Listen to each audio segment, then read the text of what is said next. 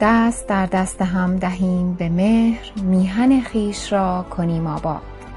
رادیو و تلویزیون میهن.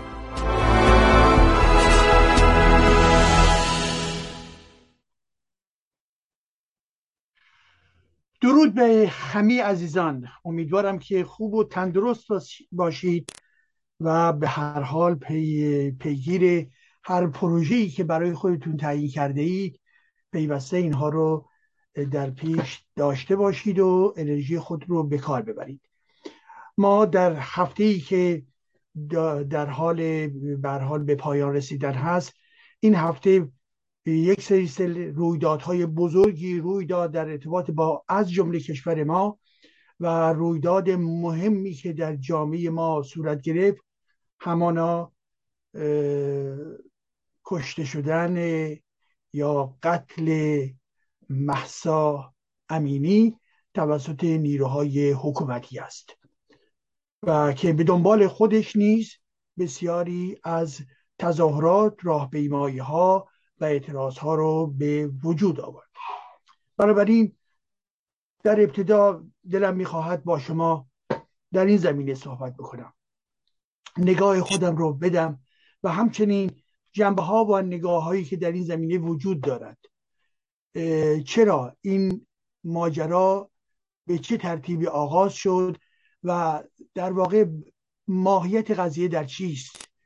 معنای این رویداد چگونه هست برها قبل از ادامه بحثم و واقعا قبل از آغاز شدن این بحث سر تعظیم در برابر این عزیز این دختر ما این دختر ایران این دختر کردستان ما سر تعظیم فرود میآورم و به این ترتیب در در ارتباط با خانواده ایشون همبستی خودم رو اعلام می‌کنم.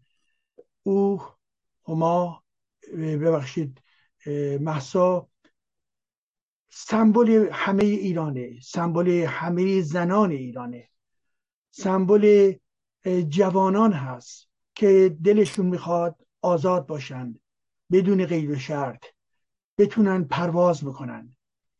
و سمبل تمام زندگی ماست.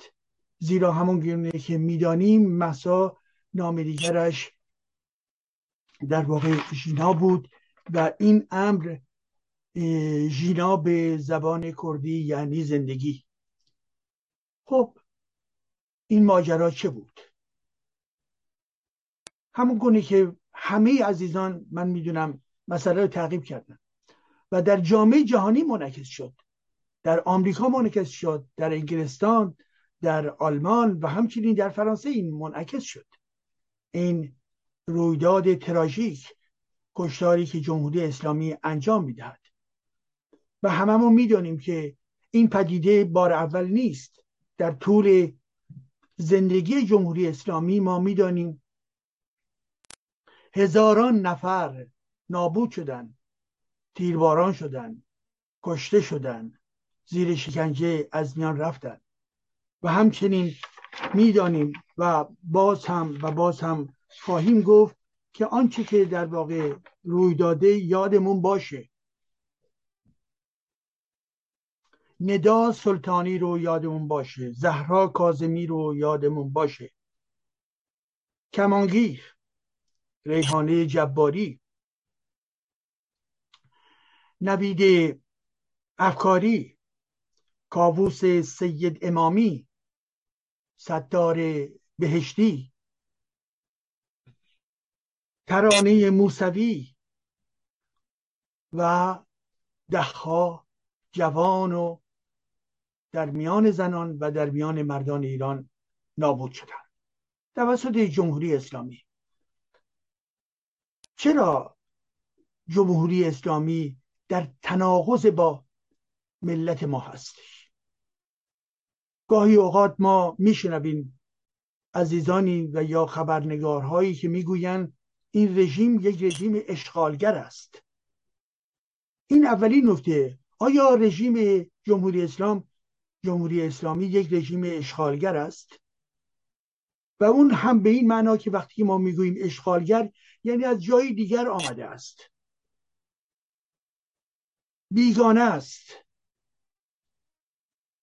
خب وقتی که ما نگاه می‌کنیم به حال همه یا اکثر این حکام همه متولد ایران هستند جز برخی از آنها که در عراق متولد شدن. به ظاهر همه ایرانی هستند خانواده هاشون در ایرانه. در اینجا مدرسه رفتن بزرگ شدن. پس آیا مفهوم اشغالگر می‌تواند درست باشد؟ برای اینکه این رو باز دقیقتر نگاه بکنیم. کسی که از آن یک سرزمین هست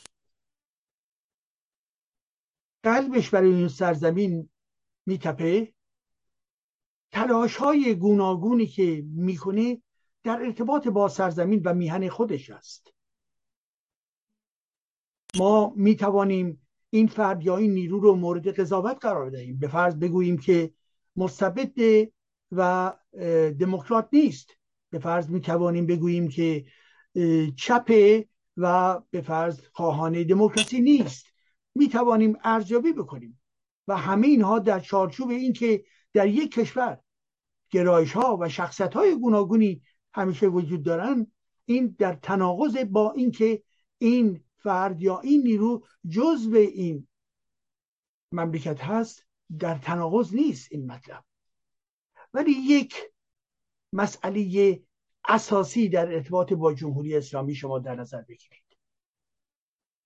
جمهوری اسلامی ایدولوژی اسلامی از کجا می آید ایدولوژی اسلامی نتیجه در واقع اسلام نتیجه قبیله قریش نتیجه خاندان یا قبیله یا بخشی از قبیله قریش که همان بنی هاشم باشه قابل توضیح هستش؟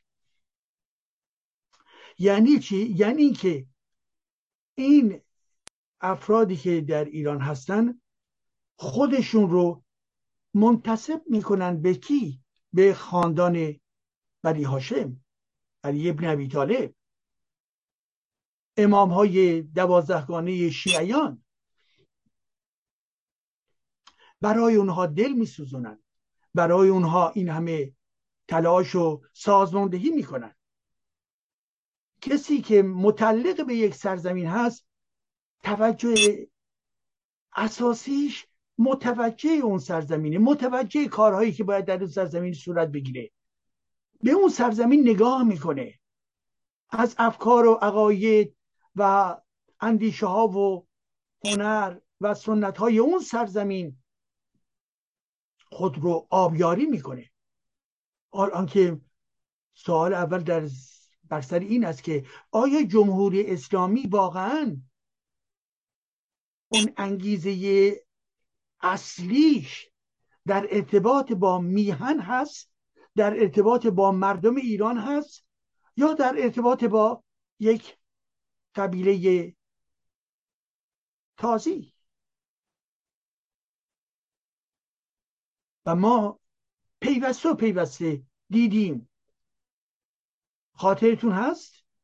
اینها زمانی که به قدرت رسیدن در جستجوی چی بودن؟ در جستجوی این بودن که تخت جمشید رو نابود بکنن. آرامگاه رضاشاه رو تخریب کردند. در طول تاریخ 44 ساله ضدیت اونها اوریان و آشکار و یا ناآشکار با فردوسی با خیام. شما یک بار از دهان یک آخوند مانند خمینی شنیدید که از فردوسی این فرد صحبت بکنه؟ یا در ارتباط با نوروز صحبت بکنه؟ نه. ولی همیشه شنیدید که چگونه برای حسن و حسینش سینه می‌زد برای اللهش سینه می‌زد. پس بنابراین در این زمینه اینکه گفته می شود اینها اشغالگر هستند ما این که در چه نقطه متولد شده شده رو نباید تنها ملاک قرار بدهیم. ببینیم که اینها برای کدام هستی کار می‌کنند برای چه خانوادی کار می‌کنند برای کدام ایدولوژی کار می‌کنند و ما وقتی که به این توجه می‌کنیم ببینیم که بله یک بخش اساسی که به اینها مربوط میشه تمام اقدام هایی رو که کردن برای به صلاح طلایی کردن گنبت های رضا و حسین و دیگران در ایران و یا در عراق این چه ربطی به مملکت ما داشته است؟ برای خلفای عرب بوده برای خلفای عرب شیعه بوده به ما چه ربطی دارد؟ پس چگونه است که نبز این حکومت برای خلفای تازی می‌زند؟ نه برای ایرانیان. بنابراین این یک نکته اساسی است که اگر به اینها گفته می شود مانند در واقع مهاجمینی هستند و در زمین ها کسانی هستند که به عنوان بیگانه تلقی می شود و ارجامی می شود به خاطر همین هست که اساسا اینها تمام هستی خودشون رو با شیعگری تازیان مورد تعریف می‌دانند. از سوی دیگر نکته دوم. شما نگاه بکنید. به یک جنبه آنچه که مربوط به چی؟ سیاست خارجی جمهوری اسلامی هستش. شما نگاه بکنید چه میزانی از ثروتهای ایران به خارج برده شده به شکلهای مختلف و از جمله تروریست های منطقه.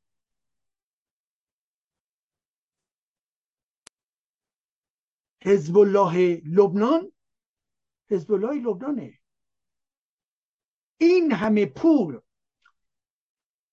و اسلحه و اساسا حضور اونها وجود اینها توسط چه کسی به وجود اومد؟ جمهوری اسلامی. خب حال ممکنه برخیا بگوین بله این هم قابل فهم در ارتباط با چی؟ در ارتباط با استراتژی جمهوری اسلامی در منطقه. بله این هست. ولی که این همه سرمایه گذاری که برای حسن نصرالله کردن و حسن نصرالله که علیه جامعه ایران علیه فرهنگ ایران بارها صحبت کرده. این امر جو فراتر از مسئله استراتژی یک دولت میره. این امر بیان چیست؟ بیان شیفتگی جمهوری اسلامی به تمام اینهایی که هیچ ارتباطی با ملت ما ندارند. لبنانی هایی که شیعه هستند و لبنانی هایی که شیعه هستند در ارتباط با همون ایدولوژی خاندان بنی هاشم هستند. شما نگاه بکنید در ارتباط با نیروهای وابسته به جمهوری اسلامی در یمن در عراق کشت و شبیه ها در سوریه در تمام این چرا که شما پررنگ می‌بینید این هستش که ثروت های ایران برای نیروهای و جریان های سیاسی عربی بقای اونها تقویت اونها به کار رفته است. بنابراین این رو ما نمی‌توانیم از کنارش رد بشویم.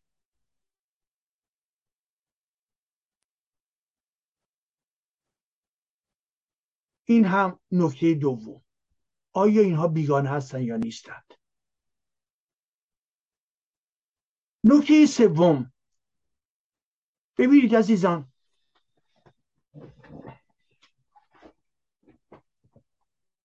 تمام تلاش اینها چه بوده است؟ برای تبلیغ یک دین. این دینی که در تناقض با فرهنگ ما و دینهای ایرانیان بوده است. در تناقض با زبانهای ایرانی این فرهنگ تازی را سعی کردن که در واقع تحمیل بکنن. در طول تاریخ از زمان تجاوز اعراب تا امروز. خب شما وقتی که نگاه می‌کنید ببینید عشق اینها به کیست؟ به عربی قرآنی است. هر جا که خامنه ای می نشیند در بالای سرش در پشتش نوشته شده چی؟ یک آیه قرآنی آمده. یک روایت به زبان عربی آمده است. حرف که می‌زنن به نام الله حرف می‌زنند. تمام اداره های گوناگون و سازمان های دولتی و وزارتخانه ها با کلمات و در واقع گفتارهای مربوط به قرآن و علی ابن ابی طالب و غیر ذالک تنظیم شده است. در درون مدارس و کتاب ها بیش از پیش آخوندیزمش به شکل ستایش از ستایش از امامان شیعه و غیر ذالک هست. خب اینها معنا داره. یعنی چی؟ یعنی که ببینید یک هویتی برمیگرده به در زم هویت چیست؟ برمیگرده به جنبه فرهنگی اون پدیده. به اعتبار همون نکته اول که اینا حمایت می‌کنن از یک خاندان خاندان بنی هاشم و در همین ارتباط ثروت های مردم رو در خاورمیانه برای گروه های عربی به کار می‌برند. سومین نکته در این استش که این جمهوری اسلامی و باندهای حاکم کسانی هستند که اساسا به هیچ وجه علاقه ای به فرهنگ ایران زمین ندارند. اینها کسانی هستند که عشقشون شیفتگیشون به طرف زبان عربی نه اینکه زبان عربی هست. چون زبان عربی دینی هست از این زاویه بهش عشق میورزند. خب بنابراین نبز اینها برای چه کسی می‌زنه؟ شما 44 سال می‌بینید کوچکترین گزارشی در ارتباط با این همه درآمدهای مربوط به این آرامگاه امامان خودشون به ما نمی‌دهند. رضا عبدالعظیم.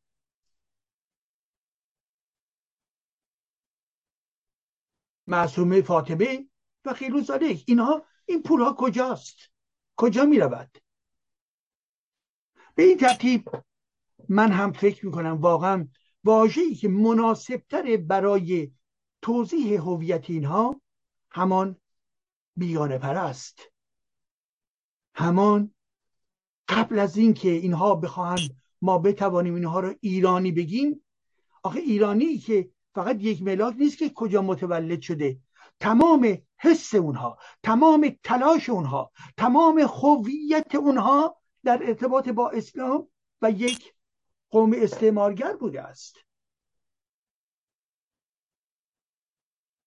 و در ایران بودنشون هم فقط و فقط می‌تواند به این معنا باشه که سراپا به عنوان جاسوس به عنوان عمال استعمار خاندان بنی هاشم بر سرزمین ما حکومت می‌کنن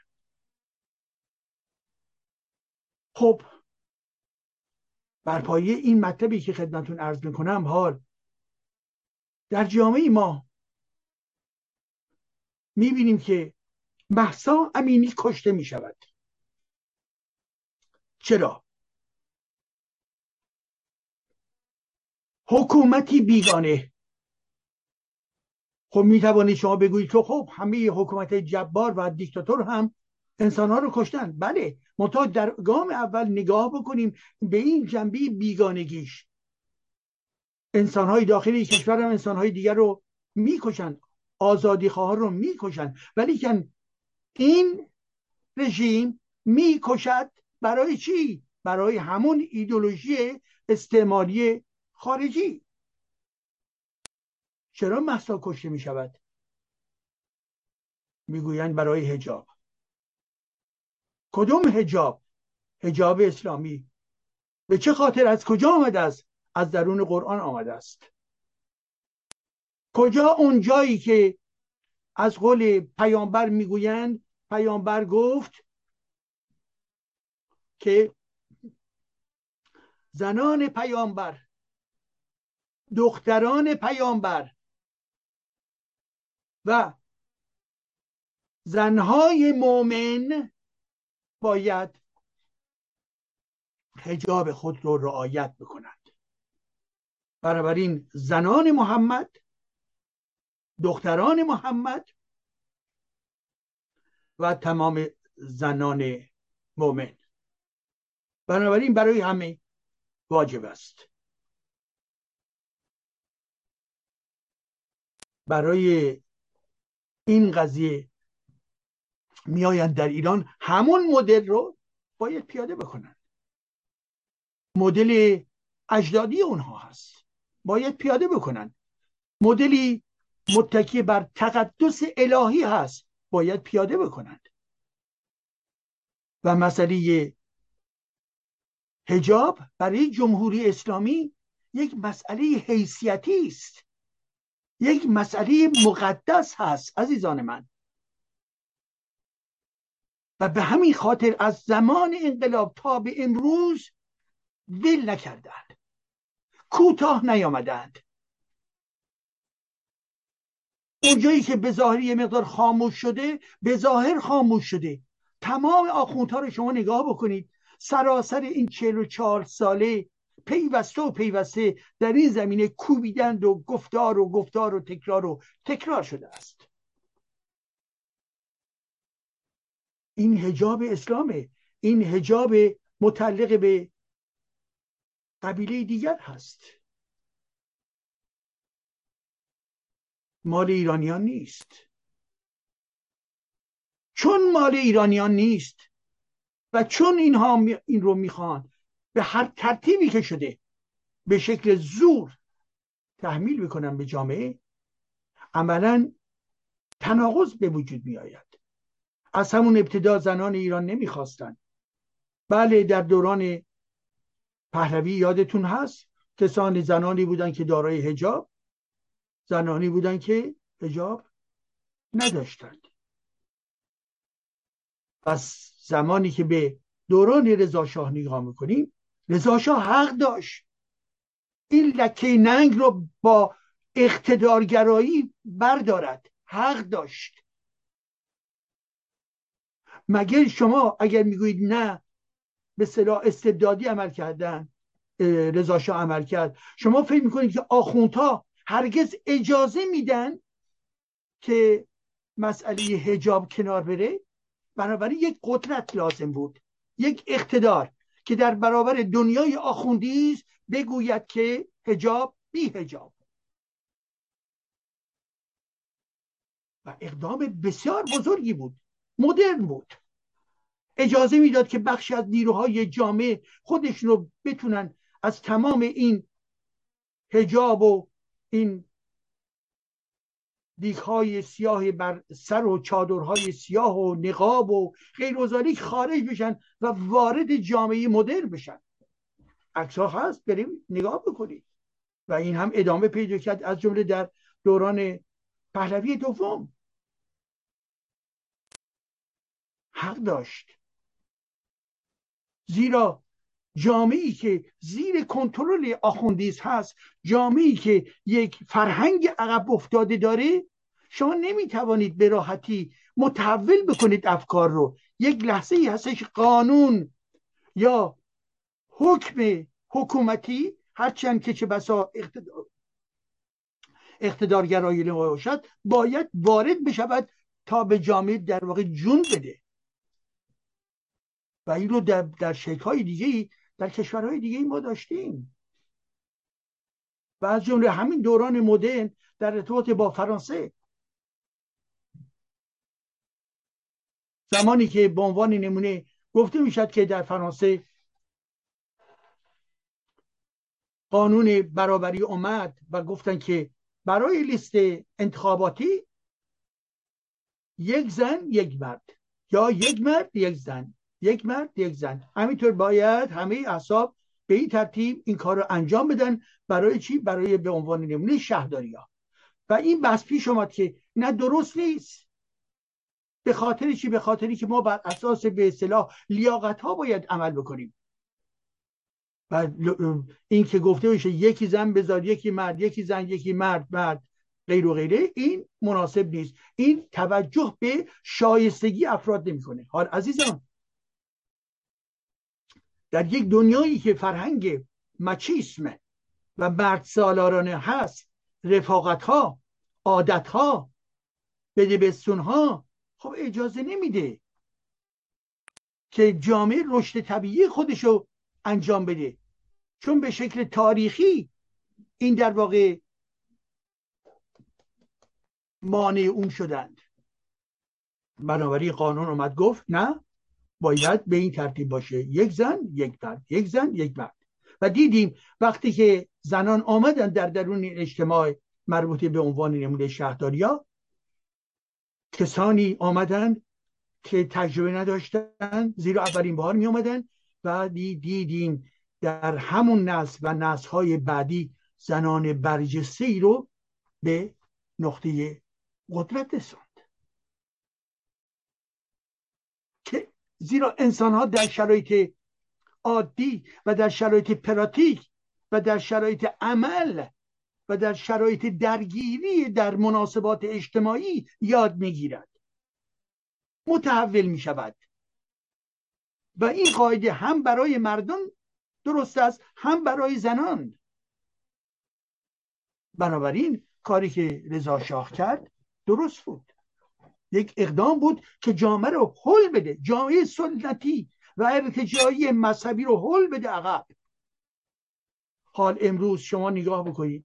بعد از این دوران می‌رسیم به انقلاب اسلامی و در انقلاب اسلامی خمینی دوباره مسئله هجاب رو مطرح می‌کنه و همه مرتجعین وارد خیابان ها میشن.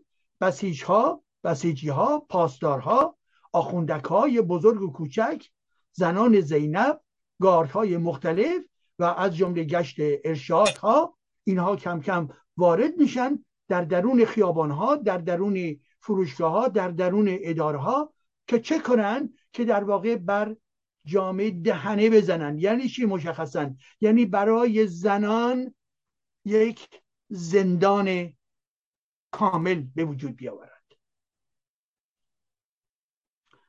اسلام ضد زن هست.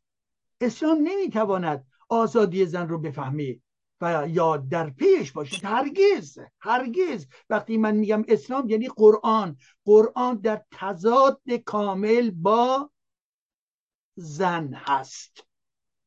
هر کسی غیر از این می‌گوید می‌گوید به فرض دین من نه موافقه که زنها به طرز دیگه ای باید باشون عمل کرد این فرد یا نادانه یا دروغ می‌گوید.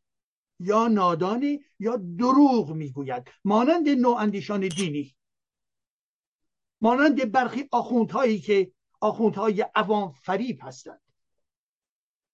این حکم حکم دینی است.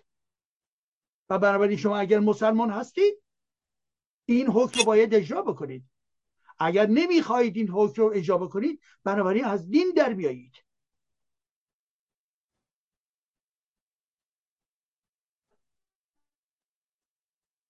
خب حالا ببینید بنابراین هجاب چیست؟ سمبل سمبل یک ایدولوژی عزیزان. سمبل یک نظامه سمبل یک طبقه آخونده هجاب یک در منطق اسلامی یک چیز فرعی نیست. زیرا هجاب به این معنا هست که تمامیت شخصت زن رو در درون هجاب فرو کردن به چه خاطر؟ به خاطر اینکه در درون اسلام زن برابر با دو مطلب هستش. یک زن برای تولیدی مثل بچه دار شدن. دو زن باید در خدمت نیاز جنسی و سکسی مرد باشد. تمام. تمام. پس بنابراین چنین زنی در تملک چه کسی خواهد بود؟ در تملک شوهرش. و قرآن می آورد که مرد ستون هست و زن از این ستون پیروی می کند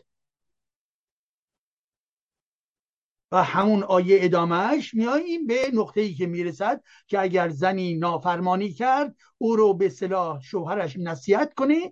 اگر باز ادامه داد این زنی که نمی‌فهمد که ستون در واقع ستون خانواده مرد هست بنابراین مرد می‌تواند زن رو بزند تنبیه باید بکند.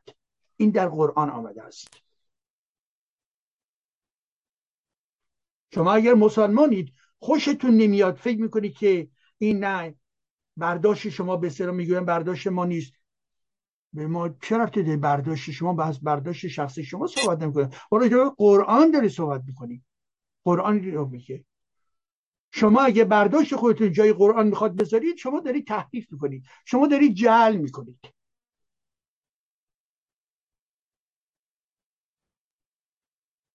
بنابراین هجاب به چه معنایی در اینجا به صلاح باید فهمید؟ هجاب به این معنا که از اونجایی که مرد نسبت به زن انحصار دارد نسبت به روح و بدن زن انحصار خواهد داشت بنابراین چادر باید جنبه باشد عنصری باشد نمادی باشد که این بدن رو فقط و فقط برای شوهر برای مرد نگه دارد. زیرا اینکه زن چه می‌خواهد اصلا مطرح نیست لازم نیست. سال مطرح نمی شود خواهش های زن چیست؟ مطرح اصلا نیست. زن باید در انحصار کامل مرد باشد. و به این ترتیب چادر زیر پوشش قرار دادن یک جنبشه. از محیط اجتماعی تا اونجا که میشه کمش باید کرد کمش باید باید کرد. از بازار کار بیرونش باید انداخت. در مسئولیت های گوناگون سیاسی اقتصادی اجتماعی قضایی اینجاها تا اونجا که میسر همه این چیزها رو باید حسبش باید کرد. و اونجایی هم که به ارثش می‌رسه نصفش باید کرد.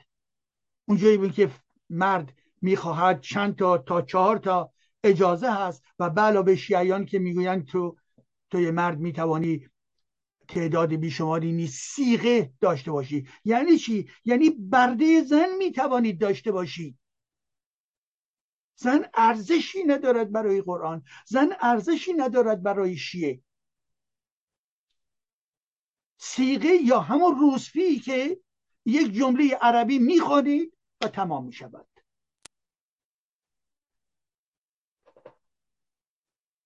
تمام می شود و انگار که اون جمله عربی یک معجزه می سازد نه. یک جمله عربی برای توجیه چی؟ برای توجیه تجاوز بزنه. و به این خاطر می‌گوییم روسبیگری اسلامی. پس در جامعه ما اگر ما می‌بینیم که این همه جمهوری اسلامی به مسئله هجاب روش میکوبه به این خاطره عزیزان من به این خاطره نگاه جمهوری اسلامی به زن است. سرکوب زن است. جلوگیری از شکوفایی زن است. برخیا حتی چپهایی دورانی می آمدن می‌گفتن نه این جنبه برحال فرعی داره. یا به اصطلاح خانم های سوسیولوگ و جامعه شناسی در همین فرانسه بودن و می‌دانم که در کانادا هم هستند و غیر میان پیوسته در جستجوی توجیه اسلام هستند و اینکه خب هجاب مهم زیاد نیست. به خاطر اینکه برها زنها میان در درون اجتماع. مهم نیست. برای ما بسیار مهمه. نه تنها ما علیه حجاب اجباری اسلامی باید مبارزه بکنیم بلکه اساسا علیه اصل حجاب باید مبارزه کرد. زیرا اگر در مورد اول به طور مشخص و مستقیم اجبار حکومتی هست در مورد دوم نتیجه یک فرهنگ عقب افتاده است. خانمی که می‌گوید که من راحتتر هستم با هجاب این به خودشون دروغ می‌گوید. می‌گوید ارزش منه دروغ می‌گوید. ارزش یعنی چی؟ دلم می‌خواد یعنی چی؟ خوشم میاد یعنی چی؟ این جهان رو ندیده. این زنان آزاده رو ندیده. از این چادر چه معجزه ای می‌خواهد که خوشش میآید که چادر رو بر سر بگذارد؟ عادت عادت زشت. خوشش میاد این در واقع کسانی مانند کسانی هستش که به بردگی خودشون راضی هستند و از بردگی خودشون نیز خوششان میآید. بله. اسارت ارادی. خودش میپذیره که در اسارت باقی بماند. خب این رو باید آزاد کرد از این اسارت.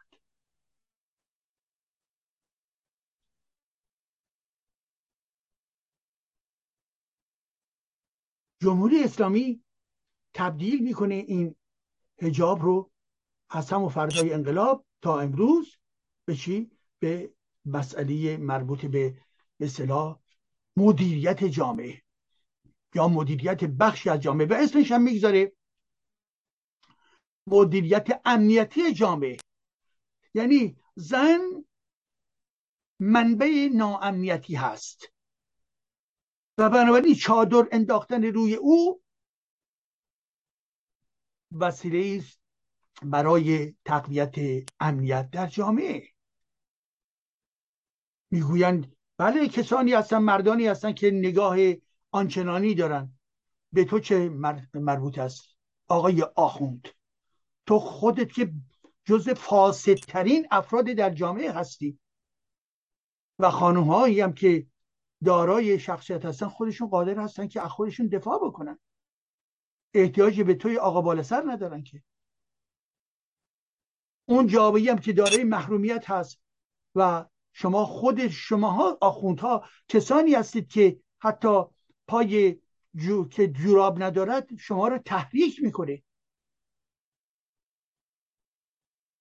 شما به انواع اقسام مناسبات غیر اخلاقی دچار هستید. شما فاسد هستید. آی آخوندهای ایران.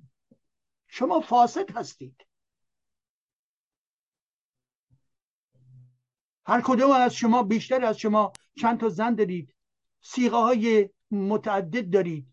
در آن طرف پرده کارهای دیگری می‌کنید.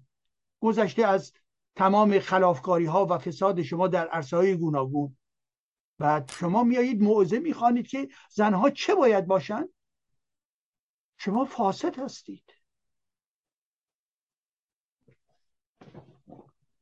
و نه تنها آخوندها شما توجه کنید عزیزان ببینید چه کسانی برای زنها و مسئله هجاب میان توضیح میدن؟ از جمله کسانی که آخوند نیستن. که آخوندیسمشون در درون ذهنشونه. حتی در خانواده خودتم داری. میگن خب بالاخره خوبه که به هر حال هجابه و هجاب یعنی نوعی معنویت یعنی نوعی اخلاقه. این حرف مزخرف است. امروز تمام بخش خانم هایی که در امر روسپیگری دارن کار می‌کنن در زیر پوشش دارن این کار رو انجام میدن. زنان دارای اخلاق بسیار در جهان هستند که به هیچ وجه احتیاجی به روسری و هجاب و جلبه و غیر نداشتند. این اخلاق نیست ضد اخلاقه. اخلاق یعنی چی؟ یعنی عدالتجویی اخلاق یعنی چی؟ یعنی آزادی. اخلاق یعنی چی؟ انسان دوستی. اخلاق یعنی چی؟ یعنی دزدی نکردن. اخلاق یعنی چی؟ یعنی رشوه نگرفتن. اینها رو که تمام آخوندها دارن انجام میدن که از رشوه گرفتن و دزدیدن و پایمال کردن حقوق دیگران رو خونه های مردم رو بالا کشیدن و ارزم حضور تمام این کسافتکاری آخوندها و جمهوری اسلامی داره انجام میده و اینها خودشون به عنوان نماینده اخلاق در جامعه معرفی می‌کنن. یک دروغ بیش نیست.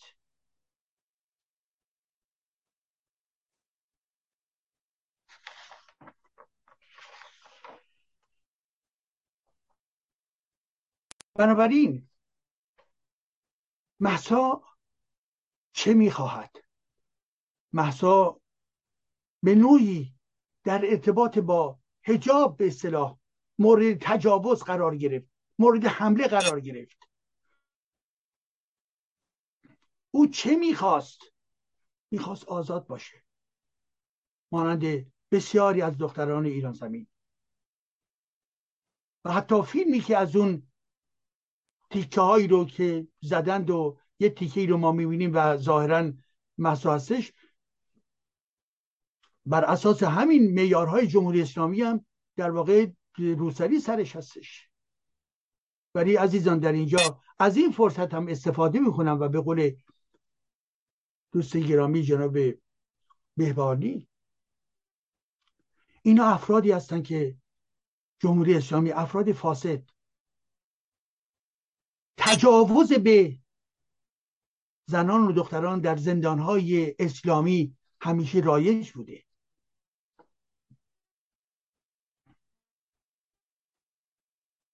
تجاوز جزو قاعده آخوندها هستش.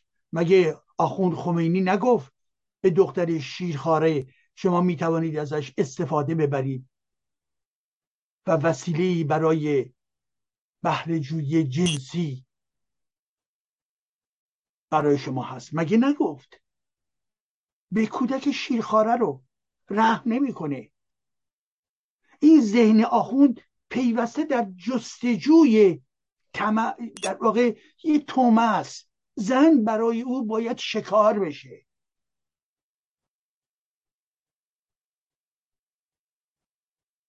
شما مطمئن باشید یه بخش قابل توجهی. ما چون آمار نداریم نمی‌دونیم ولی کن نکاتی که شنیده ایم یه بخش قابل توجهی از آخوندها پاسداران بسیجی ها آدم های کثیف و در جستجوی سوء استفاده های جنسی بودند. شما مطمئن باشید عزیزان من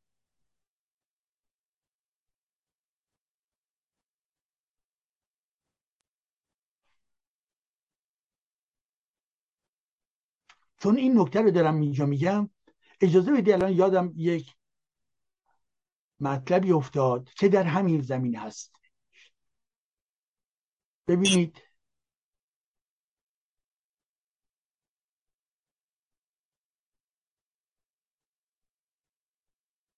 بله. ارزم خدمت شما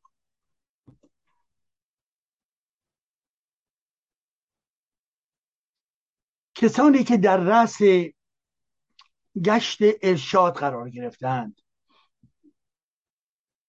از میان این افراد چه کسانی بودند؟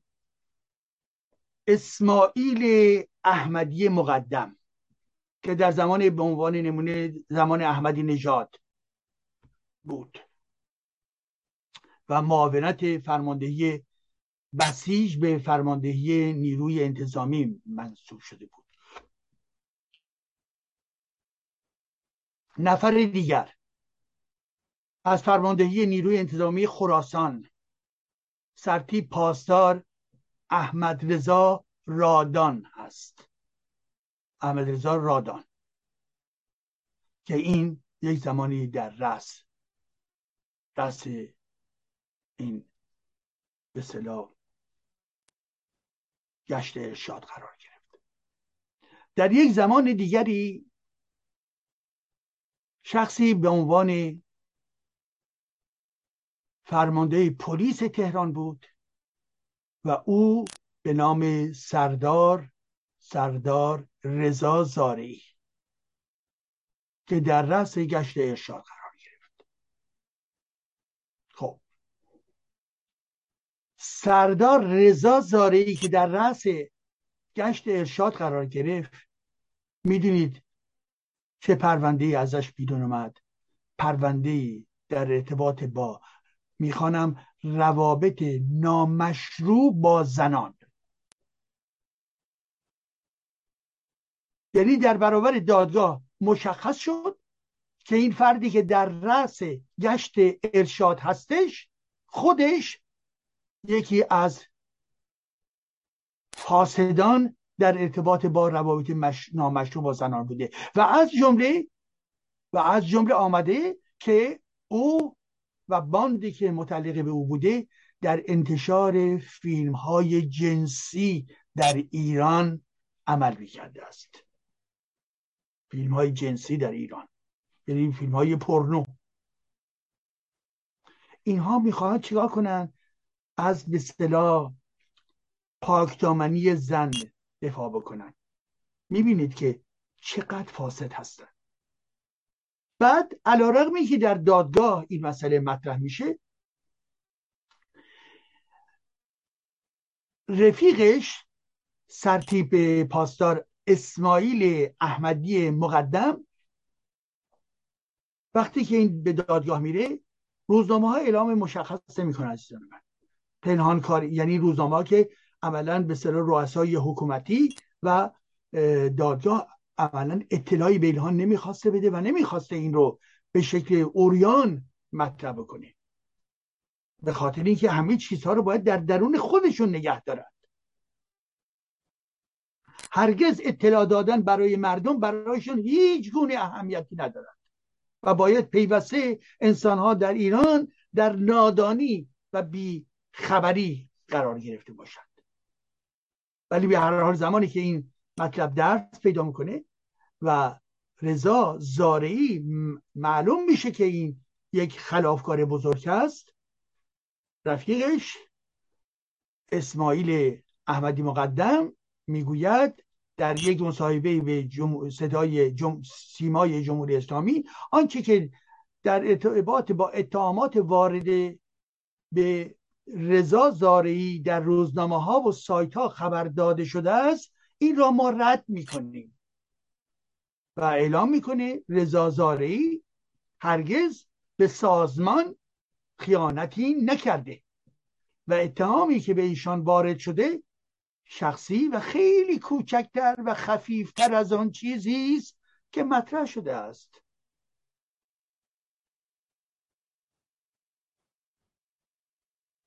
حد اکثر ایشان رفتاری خلاف شن انجام داده که موضوع هم خیلی شخصی بوده. اینو داری که چه کسی میگه؟ افراد باندشون که قبل از او در رأس همین گشت ارشاد بوده. اسماعیل احمدی مقدم در مورد چه کسی داره مالکشی می‌کنه داره دروغ پردازی می‌کنه؟ درباره چی میگه؟ درباره رضا زارعی میگه. حالا شما نگاه بکنید. گشت ارشادی که می‌خواد از زنان حمایت به صلاح بکنه. امنیت اونها رو مورد توجه قرار می‌خواد بده. همین فرد در رأس شبکه های قاچاق جنسی هستن. همین نا نمی‌خواستم واژه‌ای رو به کار ببرم به خاطر اینکه نامردان می‌خواستم به کار ببرم ولی افراد تبهکار افراد تبهکار. دروغگو. بنابراین کجای جمهوری اسلامی می‌تواند در واقع در راستی و و درستی باشد؟ هیچ جایی او.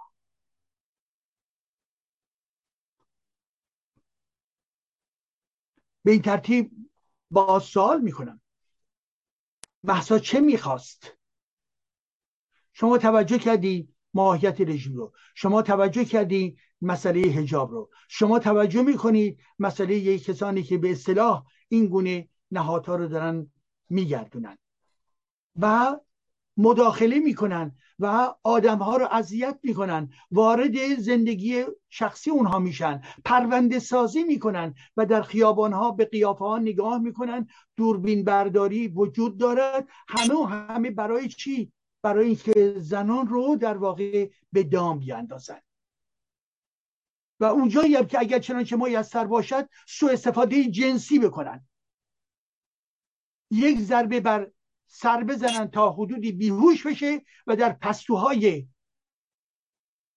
ساندانهای خودشون به یک فردی احتمالا تجاوز بکنن. بله همه چیز از اینها برمیآید و بوده است.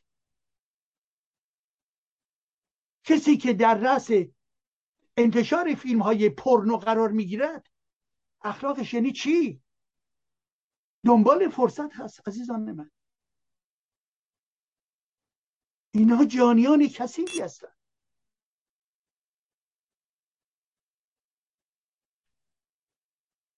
محسا میهن ماست. محسا ملت ماست.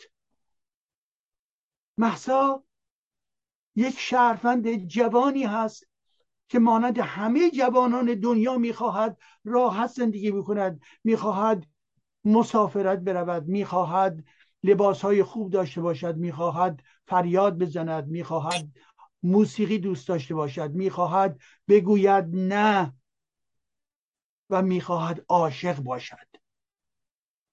می‌خواهد آرایش بکند. می‌خواهد دوست پسر داشته باشد.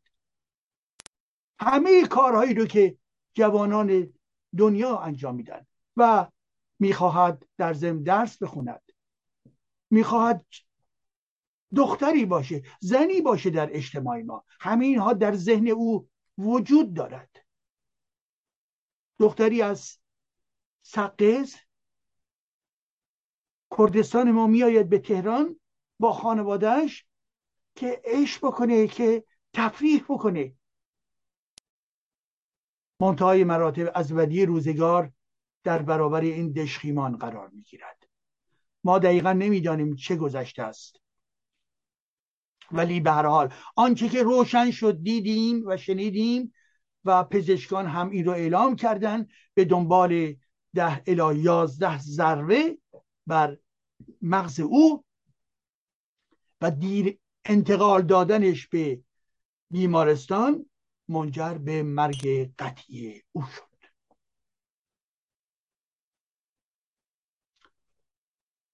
کسی که به این ترتیب کشته می شود به قتل می شود چه می‌خواست ببین عزیزان اگر ما مسئله هجاب رو داریم مطرح می‌کنیم و هجابی که داره خودشو تحمیل می‌کنه از طرف آخوندیزم عکس این چیز عکس این هستش که انسان ها می‌خوان پوشششون آزاد باشه.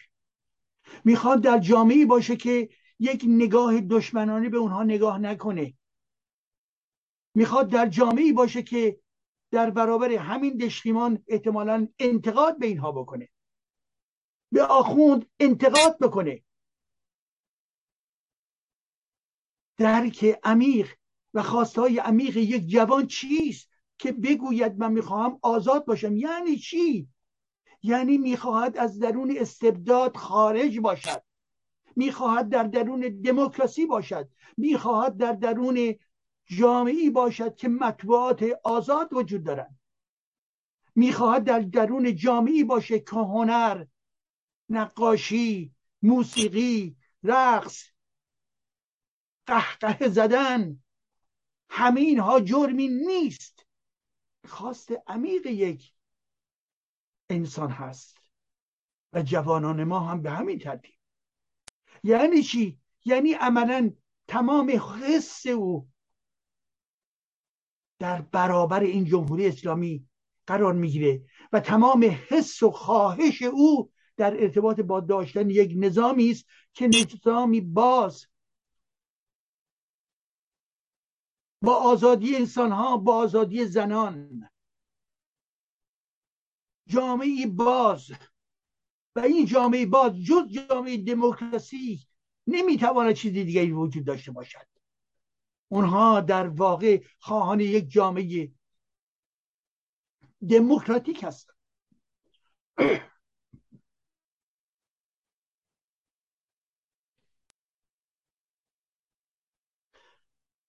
جامعه غیر سنتی که آقال بال سر نداشته باشد که آخون نداشته باشد.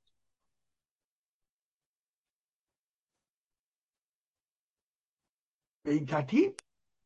شما اگر توجه بکنید عملا دوباره و چند باره ما پرسش بکنیم. محساها چه می‌خواهند در این مملکت؟ فقط مسئله هجاب نیست عزیزان من که اونها مخالفت می‌کنن که این هم هست مسلمه که هست. ولی رد هجابی که جمهوری اسلامی می‌خواهد به زنها تحمیل بکنی. یعنی چی؟ یعنی رد اسلام عزیزان من. یعنی رد آیه قرآنی عزیز من. یعنی رد وجود دین در درون حکومت عزیزان من. یعنی رد استبداد و دیکتاتوری ولایت فقیهی عزیزان من. و به معنای داشتن جامعه باز جامعه آزاد دموکراتیک که متکی بر حقوق بشر هست. بشری که محسا هست آزاد می‌خواهد باشد. نگاه بکنید به بند اول منشور حقوق بشر. می‌خواهد آزاد باشد.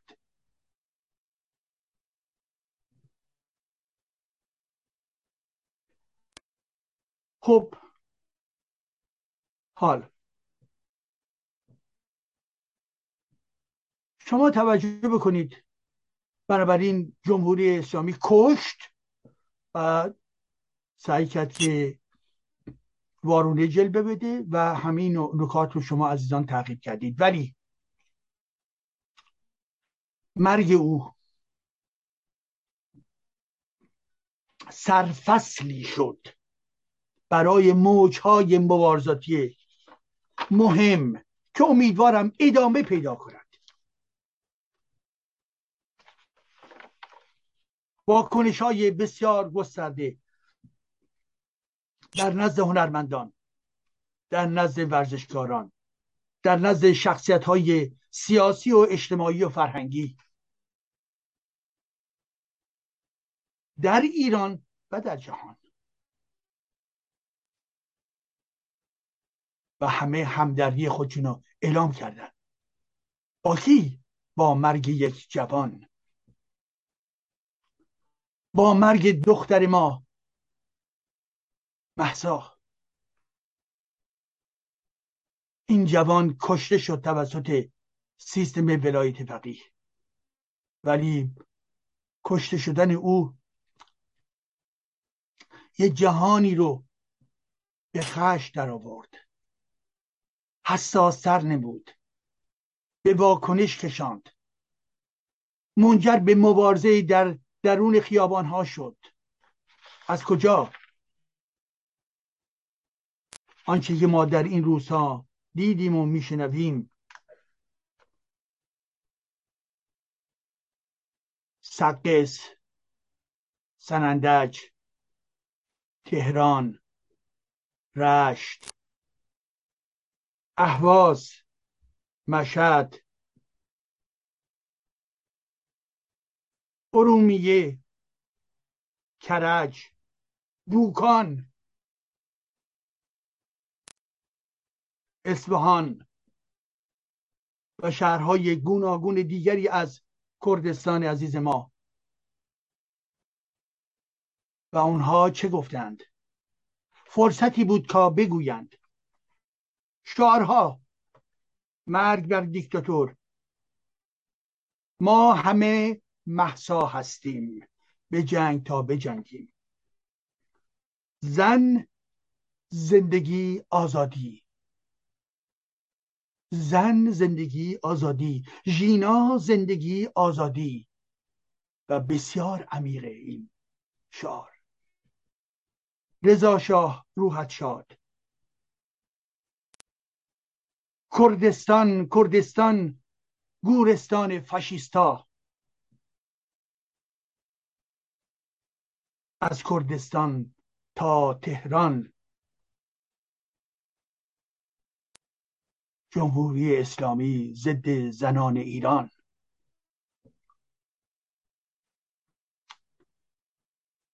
ننگ ننگ. نسبت به پلیس ننگ ننگ ننگ ما. پلیس الدنگ ما یا رهبر الدنگ ما. آخون برو گم بشو. ارزشی بی غیرت. اون مرتجعین دینی اسلام. ارزشی بی غیرت. و همچنین علیه استادان استادان زلیل استادان خاموش استادان در خدمت نظام و این رو بچه های دانشگاه تهران بارها و بارها شعار دادند. و بسیاری شعارهای دیگر. پس ببینید این جنبش جنبش سیاسی است. در ارتباط با افزایش حقوق نیست. جنبش سیاسی است عزیزان من. مرگ در دیکتاتور زن زندگی آزادی. بله. کشوری یا جامعی که زنان آزاد نباشن آزاد نیست. و ما زندگی می‌خوام. زندگی چیست؟ زندگی بودن در این جهان. زندگی ترانه پرندگان زندگی طبیعت زندگی عشق زندگی خانواده زندگی خیشاوندان عزیز زندگی صحبت کردن گفتگو کردن زندگی شراب خوردن زندگی تولد بچه های ما زندگی تجربه زندگی فلسفه زندگی دوستی ها تمدن ها همین ها در داخل زندگی است. بله ما زندگی رو دوست داریم. همینجا تو همین جهان جهان دیگری بر ما نیست. همین جهان ما زندگی رو دوست داریم. برخلاف آنچه که قرآن می‌گوید برخلاف آنچه که شیعیان می‌گوید که این زندگی بد است پر از گناه است. نه خیر همین زندگی رو ما می‌خواهیم. و قضاوت های مرتجعانه شما رو قبول نداریم. همین زندگی رو می‌خواهیم. نبودن آخوند یعنی کیفیت بهشتی همین زندگی ما. بهشت همینجاست. این آخوندها هستن که زندگی ما رو به جهنم تبدیل می‌کنن. همینجاست. ما همین زندگی رو دوست داریم. زندگی بعد از مرگ نیست. می توانیم به اتم تبدیل بشویم. بله این هست. ولی زندگی ما انسان ها همینجاست. دوست داشته باشیم این زندگی رو. استفاده بکنیم. بخندیم. بیاموزیم. عاشق این زندگی باشیم. این زندگی به ما انرژی میده. این زندگی ما رو پر از پروژه و پر از ایده ها و تخیلات می‌کنه. این زندگی ما رو در مسیر پیروزی های انسان قرار میده. این زندگی از کسی که در باغچش گل میکارد تا کسی که به کره مریخ یا کره در واقع ماه می رود این زندگی زندگی هستش که پر از تنوع و پر از عشق هست. بله ما همین انرژی. و وقتی گفته میشه زن زندگی آزادی یعنی زندگی رو با تمام ابعادش ما می‌خواهیم. همین. و چه کسانی این زندگی رو تباه می‌کنن؟ مستبدین هستن. هیتلر ها هستن استالین ها هستن پلپوت ها هستن. خمینی ها و خامنه ای ها هستن جلادان در درون حوزه و در درون دولت جمهوری اسلامی هستند. اینها هستند که جهنم ما هستند. در تمام جوامع دموکراتیک اونجایی مانند کشورهای غربی بله همیشه زندگی شما کمبودها نرسایی های خواهید دید. انسان برای تلاش همیشه و مستمر به در واقع داره زندگی می‌کنه. هیچ جامعی که بگوییم ایدئال و بدون نقص باشد وجود ندارد.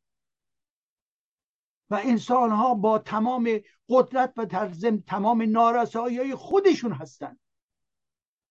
پس بنابراین زندگی رو وقتی که انسان ها وارد میشن مداخله گری می‌کنن بازیگر این زندگی هستن می‌توانند روش تاثیر بگذارند و یک جوان مانند مسا پر از انرژی پر از امید. شما یک لحظه توجه بکنید به ذهنیت این فرد. وقتی که داره مسافرت می‌کنه وقتی که آمده به تهران قبل از اینکه در برابر دشخیمان قرار بگیره چه رویاهای این فرد داره؟ چه استفاده از این سفرش داره می‌خواد استفاده بکنه از این سفرش؟ چه سوقاتی بر خودش می‌خواد برای خیشاوندانش ببره؟ چه لحظه ای در سابقه و تجربه او تشکیل می‌دهد؟ این زندگی زندگی اون رو گرفتند. بنابراین شعارهایی که داده شد شعارهای زندگی است شعارهای سیاسی است. شعارهایی که به دشمن خودشون نشون دادن که دشمن کیست همین جاست همین فاشیستا همین آخوندها همین گشت ارشاد. بله اینها هستند دشمن. ولی ما می توانیم فراتر برویم.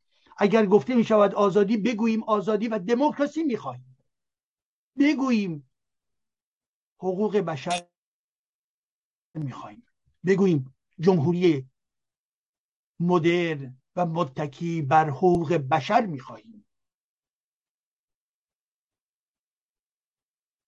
بگوییم جهانی با طبیعتش می‌خواهیم بگوییم دنیایی می‌خواهیم کشوری می‌خواهیم که دیگر مذهب در رأس امور نباشد. بگوییم خواهان آموزشی هستیم برای جوانان خودمون که با بهترین آموزش های جهانی برابری داشته باشد آموزشی مدر خواست ماست. ترد تمام سیستم مذهبی از درون حکومت یعنی لایسیته خواست ماست. برابری زن و مرد خواست ماست.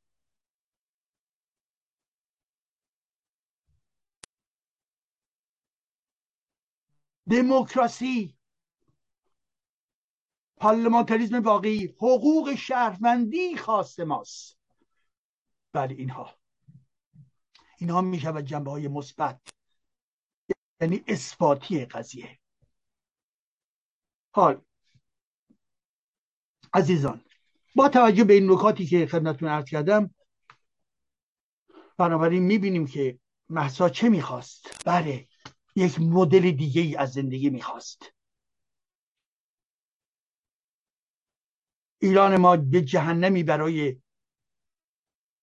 جوانان زنان روشنفکران کارگران و همه شهروندان ایران تبدیل شده است.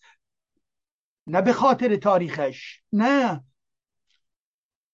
به خاطر مشتی مرتجع مشتی آخوند. آخوند متجاوز آخوند فاسد.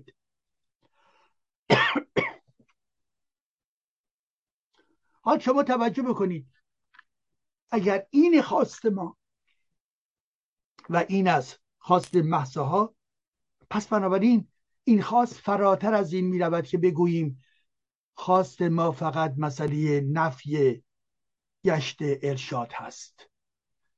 ارشاد جزئی یکی از وسیله های ساختار حکومتی در ایران هست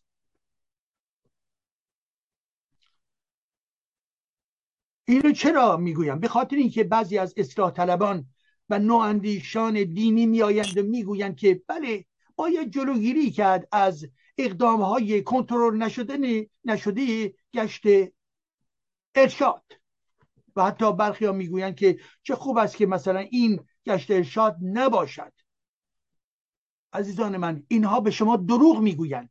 اینها می‌خواهند شما رو فریب بدهند. یک اینکه گشت ارشاد جزئی از مجموعی ابزارهای سرکوب هست. حتی امروز اگر این از بین بره ارگانهای دیگری وجود دارند که همین جنایت رو خواهند کرد و از سوی دیگر چیز دیگری رو با نام دیگر به اعلام می‌کنن که در واقع همان مکانیزم و در خدمت نظام حاکم هستش. نواندیشان میآیند برمان نامه می که چی؟ که گشت ارشاد مزاحمت هایی تولید می کند برای زنان. آقایان نواندیش شما مدافع یک نظام اهریمنی جمهوری اسلامی هستید. با کمی تغییرات. با کمی مرمت. با کمی تعمیرات.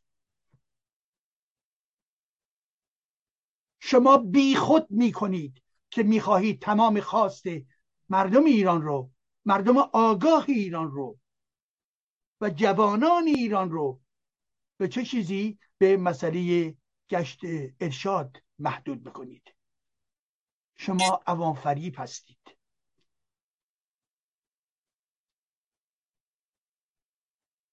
شما به ما می‌گویید که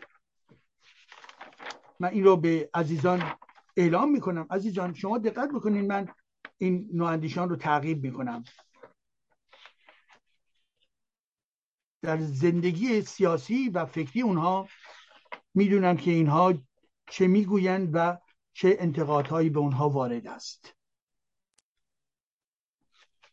شما دقت بکنید چندی پیش اون زمانی که در واقع شروع کردن بگویند که گشت ارشاد شروع می‌کنه میاد و خودش وارد می‌کنه و و غیر و غیره و حملاتی رو علیه زنان آغاز کردن. نواندیشان یعنی نواندیشان اصلاح طلبان یه اعلامیه نوشتن به با نام 15 نفر از آنها. که از جمله آقای بازرگان آقای اشکوری آقای ارزم حضورتون که علی جانی آقایان سروش دباغ و دیگران بودن. در اون اعلامیه شما دقت بکنید ازت. خواهش من دقت بکنید. ببینید ذهن کجاست. در درون دموکراسی یا در درون اسلامه؟ در درون حقوق بشر یا در درون چی؟ نهج بلاغه است. اعلامی که می توانید بزنید روی اینترنت و گیر بیارید اعلامیش 15 نفره اونها رو در ارتباط با مسئله گشت ارشاد و غیر از جمله چهار نکته بهش توجه بفرمایید. یکی اینکه در این اعلامیه این نواندیشان مطرح می‌کنن که بله دین حکومتی مانند دین اونها نیست و دین اونها به حق است. یعنی یک عوافریبه و یک دروغ می‌گویند. دین نواندیشان همان دینی هست که آقای خمینی و خامنی بهش اعتقاد دارد. یعنی همون قرآنه. یعنی همون لحج البلاغه است. یعنی همون روایاته. پس یکیست. دو در اون مقاله یا مثلا نامه خودشون از حقانیت حضرت امیر صحبت می‌کنن. ببینید که افکار پوسیده ای دارن.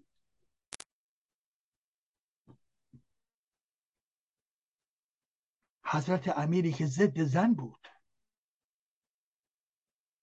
و زنان رو ناقص العقل می‌دانست. سه.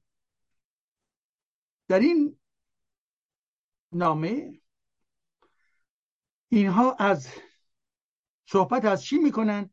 از نهی از منکر و امر به معروف. نهی از منکر و امر به معروف در کجا آمده عزیزان؟ نه در منشور حقوق بشر در درون قرآن آمده است. در درون قرآن آمده است. یعنی شما رو داره رجوع میدن که ببینید رفرانس ما قرآنه. ما می‌گوییم نه به قرآن. قرآن ها رو بفرستید به کجا؟ به عربستان سعودی. بفرستید به حجاز. ما قرآن نمی‌خواهیم. اینا میگن نه. نهی از منکر و امر به معروف و دینشون هم که مال اینا بهتره. یعنی اینا قرآن رو نگه دارن و رجوع به قرآن می‌کنن برای نهی از منکر. چه چیزی خوب هست چه چیزی بد است؟ و برای چیزهایی که بد است چه هر لحظه که شما می‌بینید باید مداخله بکنید که در راستای خواست الله در خدمت الله اقدام بکنید. به اصطلاح اگر کسی مشروب می‌خورد بگویید نه نکن و اگر هم کسی هجابشون نگذاشته بگویید بله بگذار. یعنی این. یعنی چی؟ یعنی بر اساس قاعده اسلامی قرآنی. و این نواندیش با افکار عقب افتاده و پوسیدش امروز به ما خود رو به عنوان نواندیش معرفی می کند این که همون اعتقاد قرآنی است اعتقاد قرآنی که نواندیشی نیست. چهارمین نکته. در این مثلا همین نامشون می‌گویند که بله بر حال با توجه به اینکه اقدامهایی هستش که نامناسب هست از جانب گشت بنابراین فقیهان و عالمان مداخله بکنن که از برخوردهای افراطی جلوگیری شود. یعنی عزیزان اینا میگن رجوع به چه کسی بکنیم بالاخره که جلوی یه مقدار افرادگری در جمهوری اسلامی جلوش گرفته بشه؟ میگن از فقیهان. منظورشون چیه؟ منظورشون بعضی از این آیت های بزرگ گنده ای هست که به فرض یک زاویه‌ای دارن با خامنه ای به خامنه ای که آقا یه مقدار این کارو بکن یا اون کارو بکن. عزیزان من شما توجه بکنید که چقدر اینها عقب افتاده هستند ما به کجا رجوع می‌کنیم؟ ما به منشور حقوق بشر. ما به کجا رجوع می‌کنیم؟ به قوانین مدرن. ما به کجا رجوع می‌کنیم؟ به رفرانس دموکراسی هایی که در جهان وجود دارد. به متخصصین قانون های مدرن رجوع می‌کنیم. اینها می‌گویند چی؟ اینها می‌گویند بریم آیت الله ها رو ببینیم و از اونها بخواهیم. و در مورد گشت ارشاد هم اینا می‌خوان منحرف بکنه مبارزه ما رو. عزیزان. تمایل بیش از پیش جامعه در این هستش که با جمهوری اسلامی به طور قطع چیکار کنه ببره و جمهوری اسلامی به سوی سقوطش جلو بره. ولی نواندیش نمی‌خواهد. سقوط جمهوری اسلامی رو نمی‌خواهد. اینا موزگیری علیه خامنه می‌کنن ولی جمهوری اسلامی رو می‌خوان نگه دارن. عزیزان من کسی از میان اونها علیه نظام جمهوری اسلامی و فقه شیعه و غیر و غیره حرف نمی‌زند. پس بنابراین نواندیشان دوستان ما نیستند برای امر دموکراسی. دروغگو هستند. تصویر می‌کنند. و به قول خمینی خود اگری باید کرد. او به عنوان آخوند خود امی کرد و اینها به عنوان نواندیش و ملی مذهبی خود امی کنند زیرا تاکتیک های اینها سوداگری اینها در زمینه واژگان سو استفاده کردن از مفاهیم مانند هرمونتیک در جستجوی چیز در جستجوی این هستند که اصل مطلب فراموش بشود یعنی نقد به اسلام و سقوط کامل نظام جمهوری اسلامی. و بلافاصله در اینجا می‌گویم که بله ببینید شما خشونت می‌خواهید. نخیر ما خشونت نمی‌خواهیم. من امیدوارم با قدرت گیریه جنبش های اجتماعی اعتصاب ها جنبش های مدنی جنبش های محیط زیستی اعتصاب در کارخانه های گوناگون در پتروشیمی ها در نفت در خودروسازی ها در هر جایی که نیروهای متمرکز وجود داره. همین ها در واقع آنچنان نیرو بگیرن که جان جمهوری اسلامی گرفته بشود. و قدرت در دست نمایندگان دموکراسی قرار بگیرد. بله من این رو می‌خوام.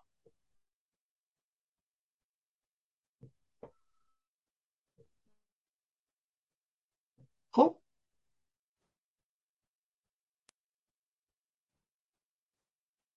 به این ترتیب ما یادمون باشه. ببینید عزیزان. ما می‌دانیم گشت ارشاد که در واقع برنامه بود به اصطلاح برای امنیت اجتماعی که در واقع برای کنترل اجتماعی بود. که اینها در پیش بودن که به وجود بیارن و مورد توافق همگانیش هم شد. مورد تصویر شورای عالی انقلاب فرهنگی اسلامی مرتجانش هم واقع شد و به این ترتیب در زمان به دنبال بحث های گوناگون و تایید سدلی خامنی مرتجع بالاخره در زمان محمود احمدی نژاد که رئیس جمهور بود به عنوان طرح جامعه افاف به نیروهای انتظامی ابلاغ شد. و احمدی نژاد اون رو به عنوان طرح ارتقای امنیت اجتماعی معرفی کرد و این رو در کنار قوه قضاییه در کنار سپاه پاسداران در کنار وزارت اطلاعات و در کنار نیروی بسیج قرار داد. اینها عناصر کاملا وابسته به یک زنجیر هستند. و در گام اول گفتن که هدف این قضیه بر این استش که پوشش زنان رو به شکل متمرکز برخورد بکنه و بعد ادامه دادن و افسودن که در مراحل بعدی می‌تواند و باید مسئله جمعآوری معتادان جمعآوری ارازل اوباش رو نیز در دستور کار خود قرار بدهد و همچنین ورود بکنه به چی به کار فروشگاه های لباس آرایشگاه های مردانه به عکاسی ها سالن های مد و غیر و همه اینها رو مورد به سرکوب و جاسوسی خودش قرار بده. به این ترتیب هر نوع مزاحمتی که می توانستن انجام بدن در هر نقطه ای در دستور کارشون قرار دادن. قرار دادن. و حتی رسید به بستن بسیاری از فروشگاه ها پلم کردن فروشگاه ها به خاطر اینکه لباس زنانه میفروختند. در میان بر یک سری از این مغازه ها که در درون پاساژ ها بود انواع اقسام در واقع محدودیت ها رو به وجود آوردن. بستن ها باز کردن کیف خانم ها سک زدن و نگاه کردن و کنترل کردن لباس هایی که خریده شده. و همچنین کنترل لباس هایی که خریده شده توسط از جمله نیروهای پلیس مرد. تحت عنوان اینکه افرادی که بدهجابی می‌کنن و یا در شرکت ها و کافی شاپ هایی که بدهجاب ها رفت آمد می‌کنند. و به این ترتیب مجموعی از عملکرد هم جاسوسی هم سرکوب رو در دستور کار خودشون قرار دادند. و به این ترتیب به این ترتیب ارزم حضورتون که از جمله کارهاشون بستن رستوران ها پلم کردن عکاسی ها ارزم حضورتون که دادگاه های سیار و پرونده سازی ها ارزم حضورتون که ایجاد محاکمه زنان در به مراکز مختلف. کنترل تلفن های موبایل. جدا کردن افراد برای جاسوسی کردن که آیا به هم به صلاح از نظر دینی می‌توانند نزدیک باشن یا نباشن.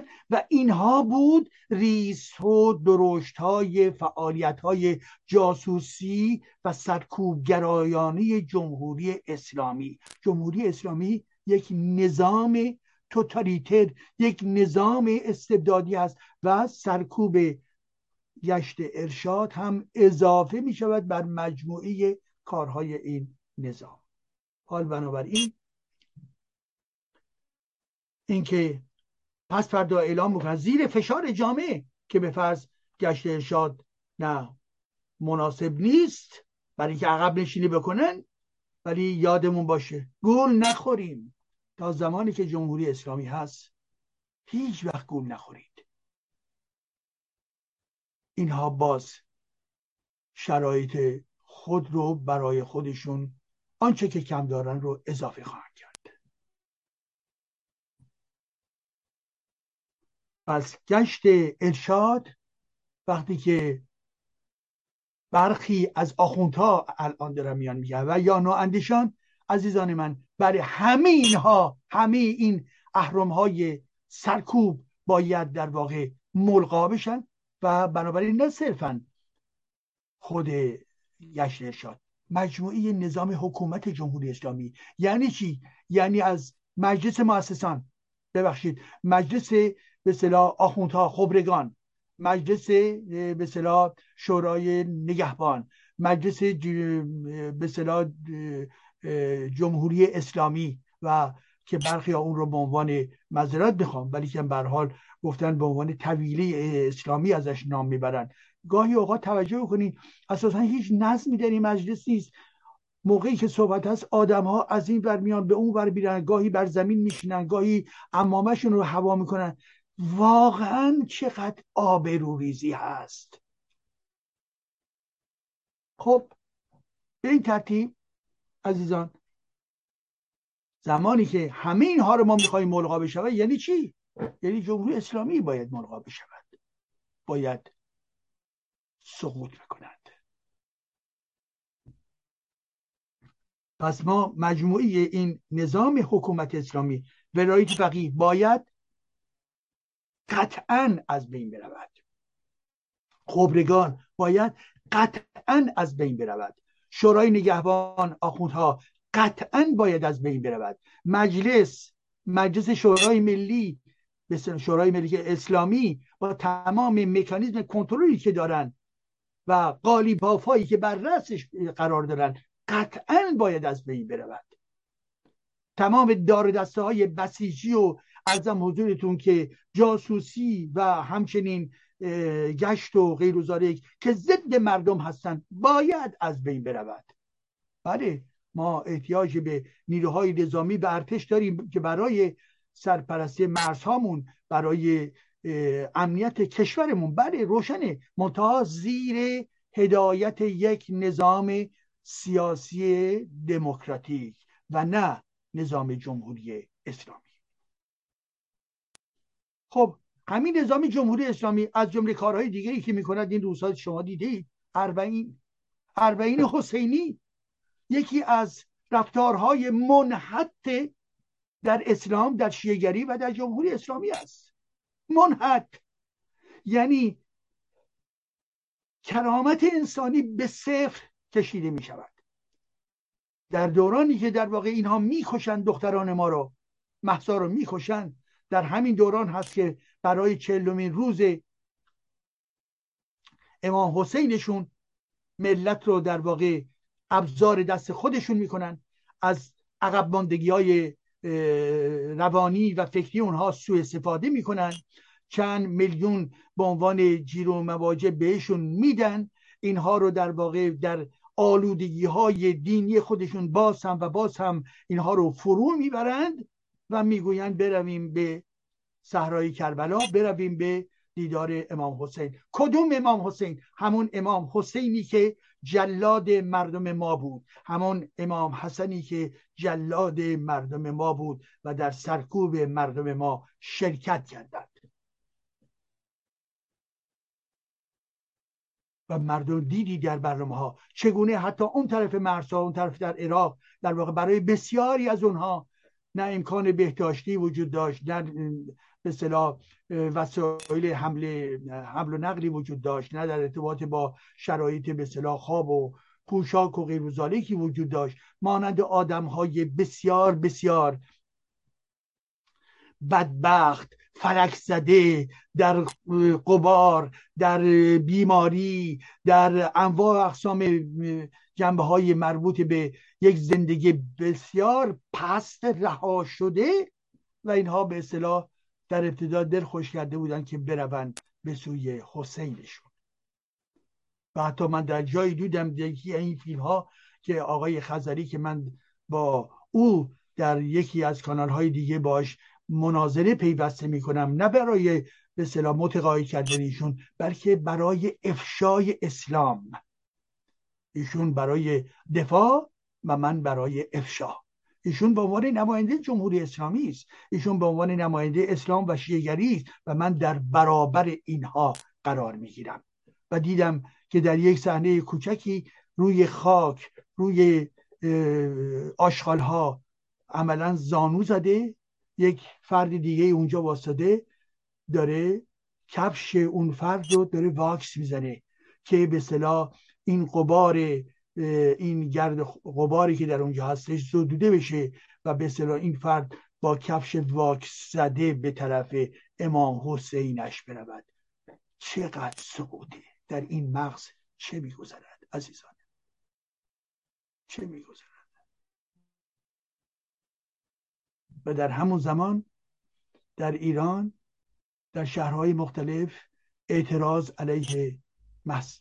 کشتن محسا و شعار برای آزادی. شعار علیه دیکتاتور هست.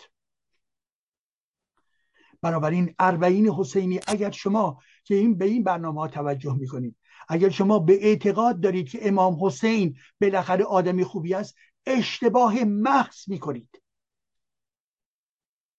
اگر فکر می‌کنید یه بر من در چند جمله بنویسید و به تلویزیون بفرستید که من با شما بعدا صحبت بکنم.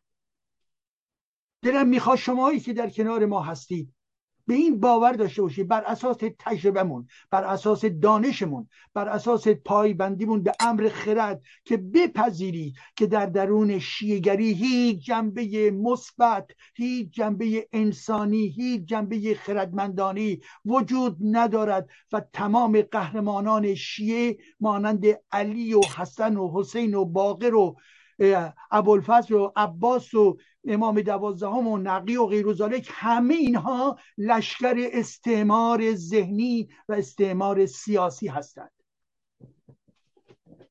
شما ایرانی هستید یا فرد خانواده بنی هاشم؟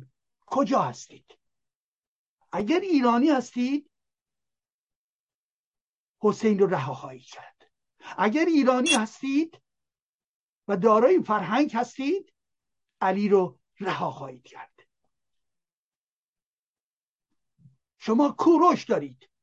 شما فردوسی دارید. شما خیام دارید. شما رازی رو دارید. شما صادق هدایت رو دارید. شما ابیر کبیر و فروغی رو دارید. شما شاعرهای بزرگ رو دارید. شما تمدن خود رو دارید. به چه چیز اون تمدن که تمدن نیست بلکه یک واقعیت عقب افتاده و ارتجایی هست. به چه دلیل به اون رفتید و و چنگ به آن زده اید؟ منظور من شیگری هست.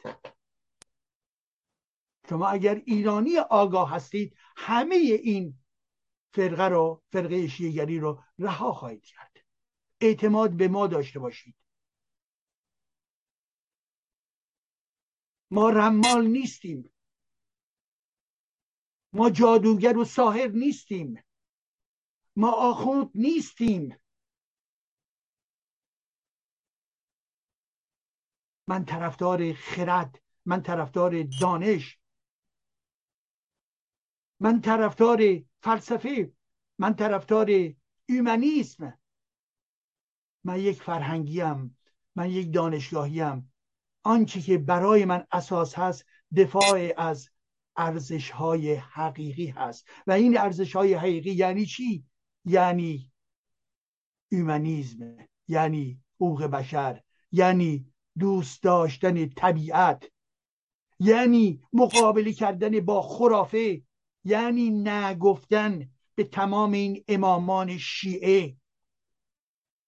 زیرا اینها منشأ عقب ماندگی جامعه ما هستند. به مکه نروید به کربلا نروید.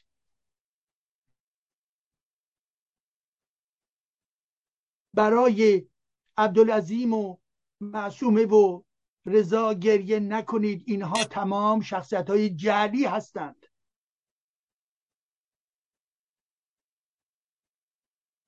و اربعین و اربعین جشن شما نیست.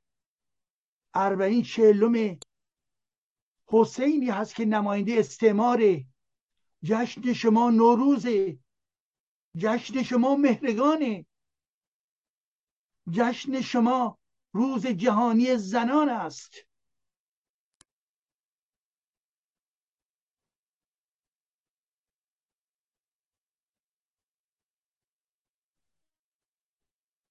به این ترتیب عزیزان به خودمون باید بیاییم.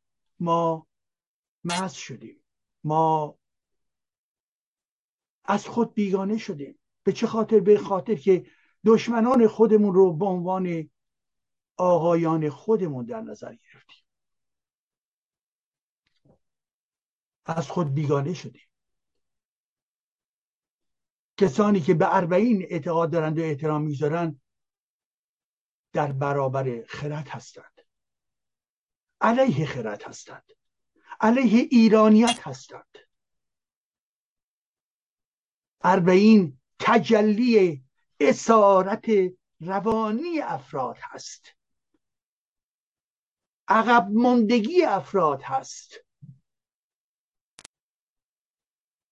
اربعین یعنی برده بودن در خدمت اسلام. اربعین یعنی ضدیت داشتن با فرهنگ ایرانیان عزیز من.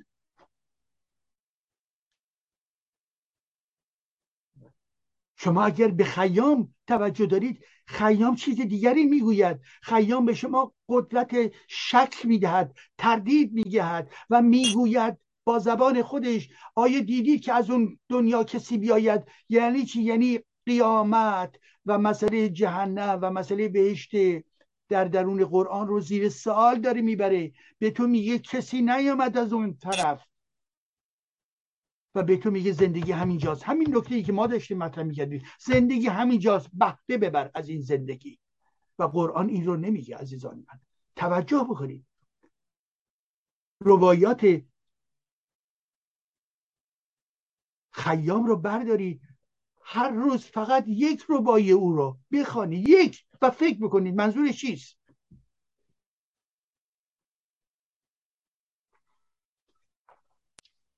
خب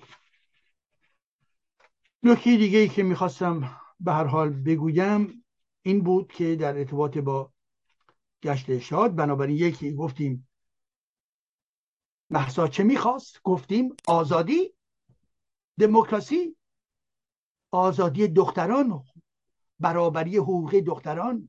دو گشت ارشاد یکی از ابزارهای سرکوب در جامعه هست و جزی از ماشین سرکوب موجودی در جامعه هست.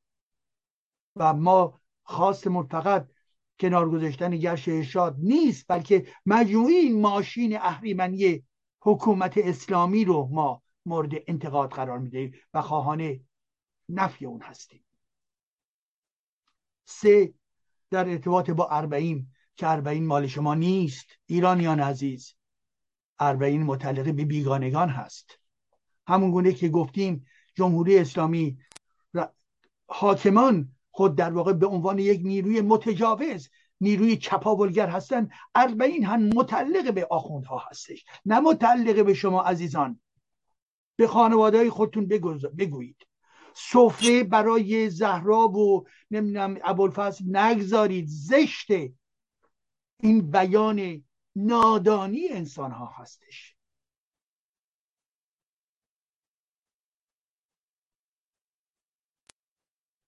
سینه زنی رو با احترام نگاه نکنید. ما هم دیدیم از نزدیک دیدیم تجربه کردیم. موقعی که من جوانی سیزده چارده ساله بودم. بله مانند بسیار از ایرانی که در یک نادانی گسترده قرار داریم من هم سینه می زدم من هم در واقع به قرآن و غیر اعتقاد داشتم. ولی اون دوران جوانی منجر شد به خواندن ادبیات غرب و چه و چه و بنابراین بعد از یک دوره در واقع اسلام رو ترک کردم و ذهن من در واقع مستعد مستعدتر شد برای آموختن بیشتر بیشتر و بیشتر و بیشتر. شما می توانید ترک بکنید. اسلام به ضد فرهنگ شما هست. فرهنگ ایرانی. کسی که اسلام رو دوست داره نمی‌تواند آزادی زنان رو دوست داشته باشه. عزیزان من کسی که قرآن رو بپرسته نمی‌تواند برای آزادی زنان ادعا بکند. کسی که قرآن رو دوست داره نمی‌تواند برای ادبیات بزرگ ایران جایگاهی قائل بشود. نمی‌تواند به فیلسوفانی مانند زرتشت و مانی و دیگران در واقع احترام داشته باشد. یا قرآن یا ایرانیت و فرهنگ ایرانی. یا اسلام یا تمام تمدن ایرانیان. راه دیگری نیست. اسلام وارد خانه ما شده ولی این یک زخمه. این یک تاونه این تاون رو باید از خودتون جدا بکنید. تا زمانی که جدا نشید از این تاون خواهیم مرد. در بلاحت در نادانی دست و پا خواهیم زد. و بالاخره اجازه می‌دهید که در این بخش آخر نکته رو یادآوری بکنم. و اون هست. ببینید عزیزان ما راجع به مسائل سیاسی اجتماعی تاریخی صحبت کردیم. در ارتباط با حقوق زنان صحبت کردیم. در ارتباط با جمهوری اسلامی صحبت کردیم. ولی یادمون باشه همین چند چند روز پیش بود در پاریس مراسمی برگزار شد در ارتباط با دادگاه نوری. دادگاه سوئد که نوری جنایتکار رو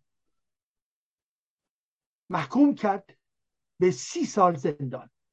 همون کسی که عزیزان ما رو جوانان ما رو دختر و پسر رو در سال 67 دستور قتل عام اونها رو داده بود و اجرای اونها رو. و بنابراین در شهرداری پاریس به ابتکار برخی از دوستان عزیز و با شرکت برخی از شخصیت های حقوقی فرانسوی و فلسفی و همچنین حقوق بشری و همچنین با شرکت آقای ایراج, ایراج مستاقی. مذارت می‌خوام. جلسه برگزار شد. بسیار آبرومندانه و مباحث بسیار مهم و با کیفیتی مورد بحث قرار گرفت. و لحظه زیبایی بود که هم ایرانیا وجود داشتن هم فرانسوی ها و ملیت های دیگر و برحال نوعی همبستگی ما بود. ما طرفدار حقوق بشر ما طرفدار دادخواهی در برابر جمهوری اسلامی. ولی عزیزان من یک مطلب دیگر. به زودی جلاد رئیس جمهور جمهوری اسلامی رئیسی به مقر سازمان ملل در نیویورک خواهد رفت. و این مطلب نمی‌تواند بدون پاسخ باقی بماند.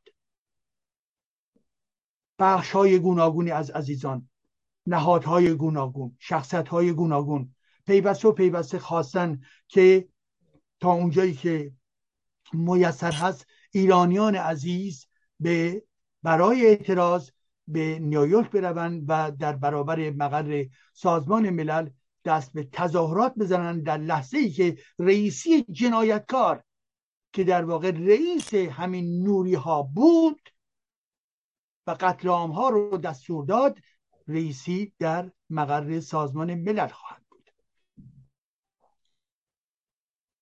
عزیزان هر کسی که می‌تواند برود در آنجا نیویورک دستش درد نکنه و حتما بروید و حتما فریاد خودتون رو به گوش جهانیان برسانید. ولی اگر چنانچه میسر هم نیست در هر کشوری که هستید در شهرهای گوناگون با اتحاد خودتون با حضور خودتون علیه وجود رئیسی در سازمان ملل اعتراض خودتون رو نمایش بگذارید.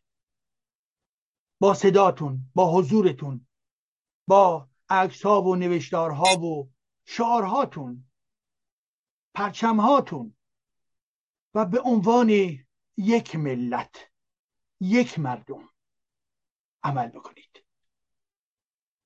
و به خصوص به خصوص برای شهروندان این کشورها توضیح بدهیم که چرا ما مخالف رئیسی هستیم و چرا رئیسی نماینده ملت ایران نیست. چرا رئیسی نماینده مردم ایران نیست. یک جلاد است.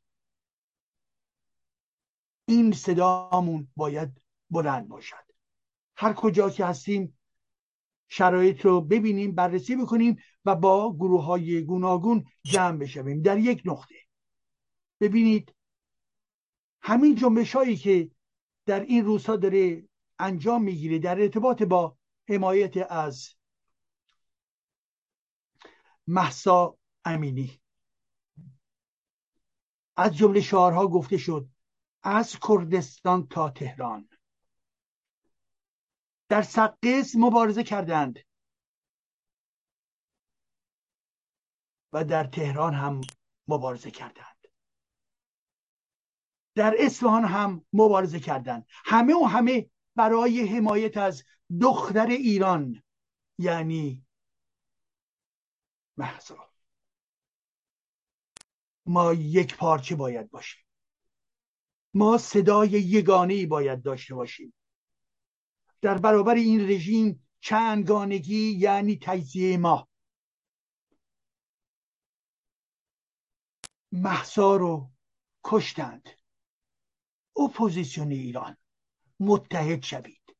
و وقتی که می‌گویم متحد شوید ائتلاف بکنید همکاری بکنید کنار هم باشید.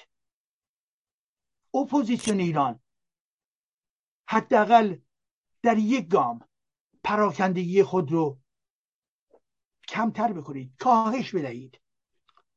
شما حداقل می توانید یک اعلامیه مشترک حداقل بخشی از این نیروهای اپوزیسیون کنار هم قرار بگیرن. یک اعلامیه برای حمایت از محسا منتشر بکنید.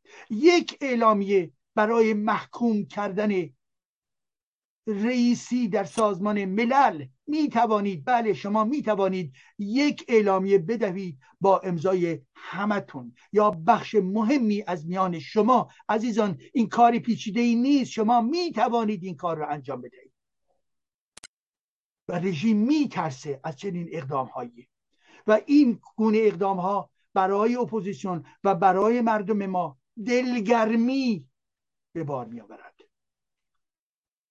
پس بروید. در این روزها خودتون رو تقویم هاتون نگاه بکنید. یا در برابر مقر سازمان ملل یا در شهرهایی که هستید یک صدا بگوییم.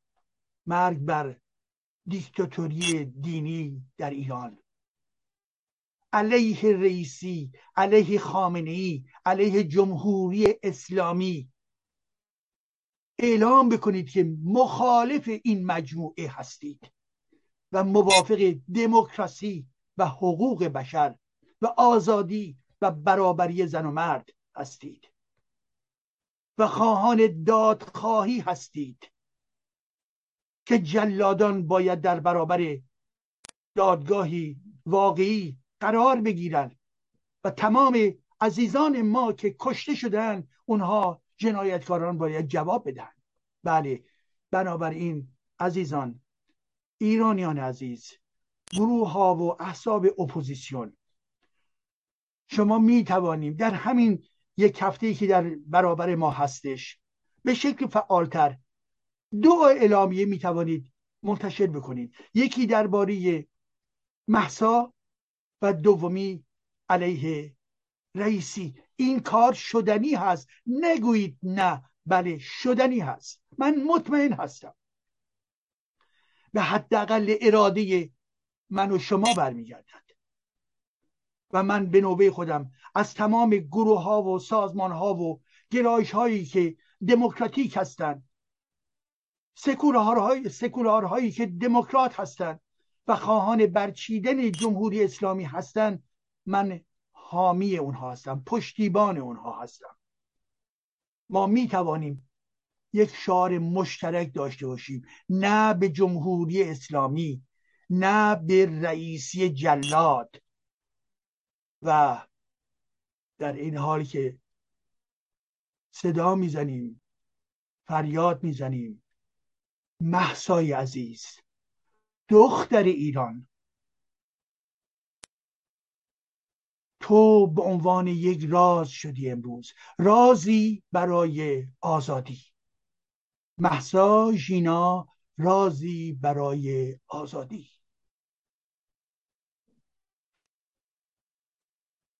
خب در اینجا برای بخش پایانی صحبتم یادی بکنیم.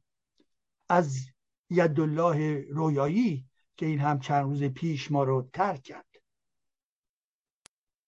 یدالله رویایی شاعر بزرگ شاعری که برای ذهن ما من و شما جایگاه برجسته دارد عزیزان من. یدالله رویایی رو مزدیرباز میشناختم. گاه به گاهی همدیگه رو می‌دیدیم. ولی به حال یدالله رویایی در 90 سالگی در پاریس درگذشت. رویایی در عرصه شعر نو نقش برجسته داشت. او تئوری پرداز تئوری پرداز بود. تئوری پرداز چی؟ شعر حجم. زیرا شعر نیمایی که یک تحول بس اساسی در ادبیات ایران بود در روند بعدی خودش به گرایش های گوناگونی و از جمله موج نو می‌رسد و در موج نو شخصت های مانند بیژن الهی و احمد رضا احمدی نقش ایفا می‌کنند. و در درون این بستر موج نو در ضمن شخصیت هایی که متاثر بودن از ادبیات غرب از جمله از سوریالیسم در واقع نظریات جدید رو مطرح کردن که به عنوان شعر حجم گرایی حجم گرایی تبدیل شد. و بیانی توسط یدالله رویایی و چند تن دیگر در سال 1348 مطرح شد و به این ترتیب هستش که عملا تئوری رویایی درباره شعر ویژگی خاص خودش رو پیدا کرد. و یک اصطلاحی داشت رویایی که می گفت من مخالف اینکه آهنگ داشته باشه شعر یا نداشته باشد. قافیه ها کوچک و بزرگ باشد یا شعرها کوچک و بزرگ باشد من مخالفتی با این ندارم. یعنی به یک معنایی آنچه که نیما گفته بود یا حتی در شعر کلاسیک بود خب به خاطر اینکه خود رویایی هم شعر کلاسیک رو می‌گفت. متا تئوری که او مطرح کرد این بود که میگفتش که واژه‌ای داشت. اسپس اسپس به نوعی در واقع فضا به نوعی حجم. اسپانتالیسم نوعی حالا ترجمه کردن به حجم گرایی. اسپاسمانتالیسم و این به این معنا که علا رقم هر نوع آهنگی که می‌تواند شعر داشته باشد ولی مضمون شعر رو باید ما یک تکنیکی داشته باشیم. آینی باید داشته باشیم. نمی شود مستقیم و نباید مستقیم پیام رو همینطوری مطرح کرد. ببینید از شما وقتی که نیما رو می‌خوانید آی آدم ها که در ساحل نشسته شاد و خندانید. یک نفر دارد که دائم می‌زند و غیره فریاد این فرد داره تصویر رو میده که آی انسان هایی که در ساحل نشسته یک کسی داره میمیره داره غرق میشه و این طبعا یک جنبه سمبولیک برای چی داره؟ برای جامعه داره. خیلی طبیعتگرا هست. ولی رویایی میاد این نکته رو اضافه می‌کنه میگه که شعر من قبل از هر چیز در ارتباط با فرم هستم. محتوا بله باید داشت همیشه. ولی فرم اگر نباشد محتوا چندان تاثیر بخشی نمی‌تواند داشته باشد. پس بنابراین به فرم به تکنیک فکر می‌کنه که در خدمت یک محتوا باید باشه منتها نقش اساسی ایفا می‌کند.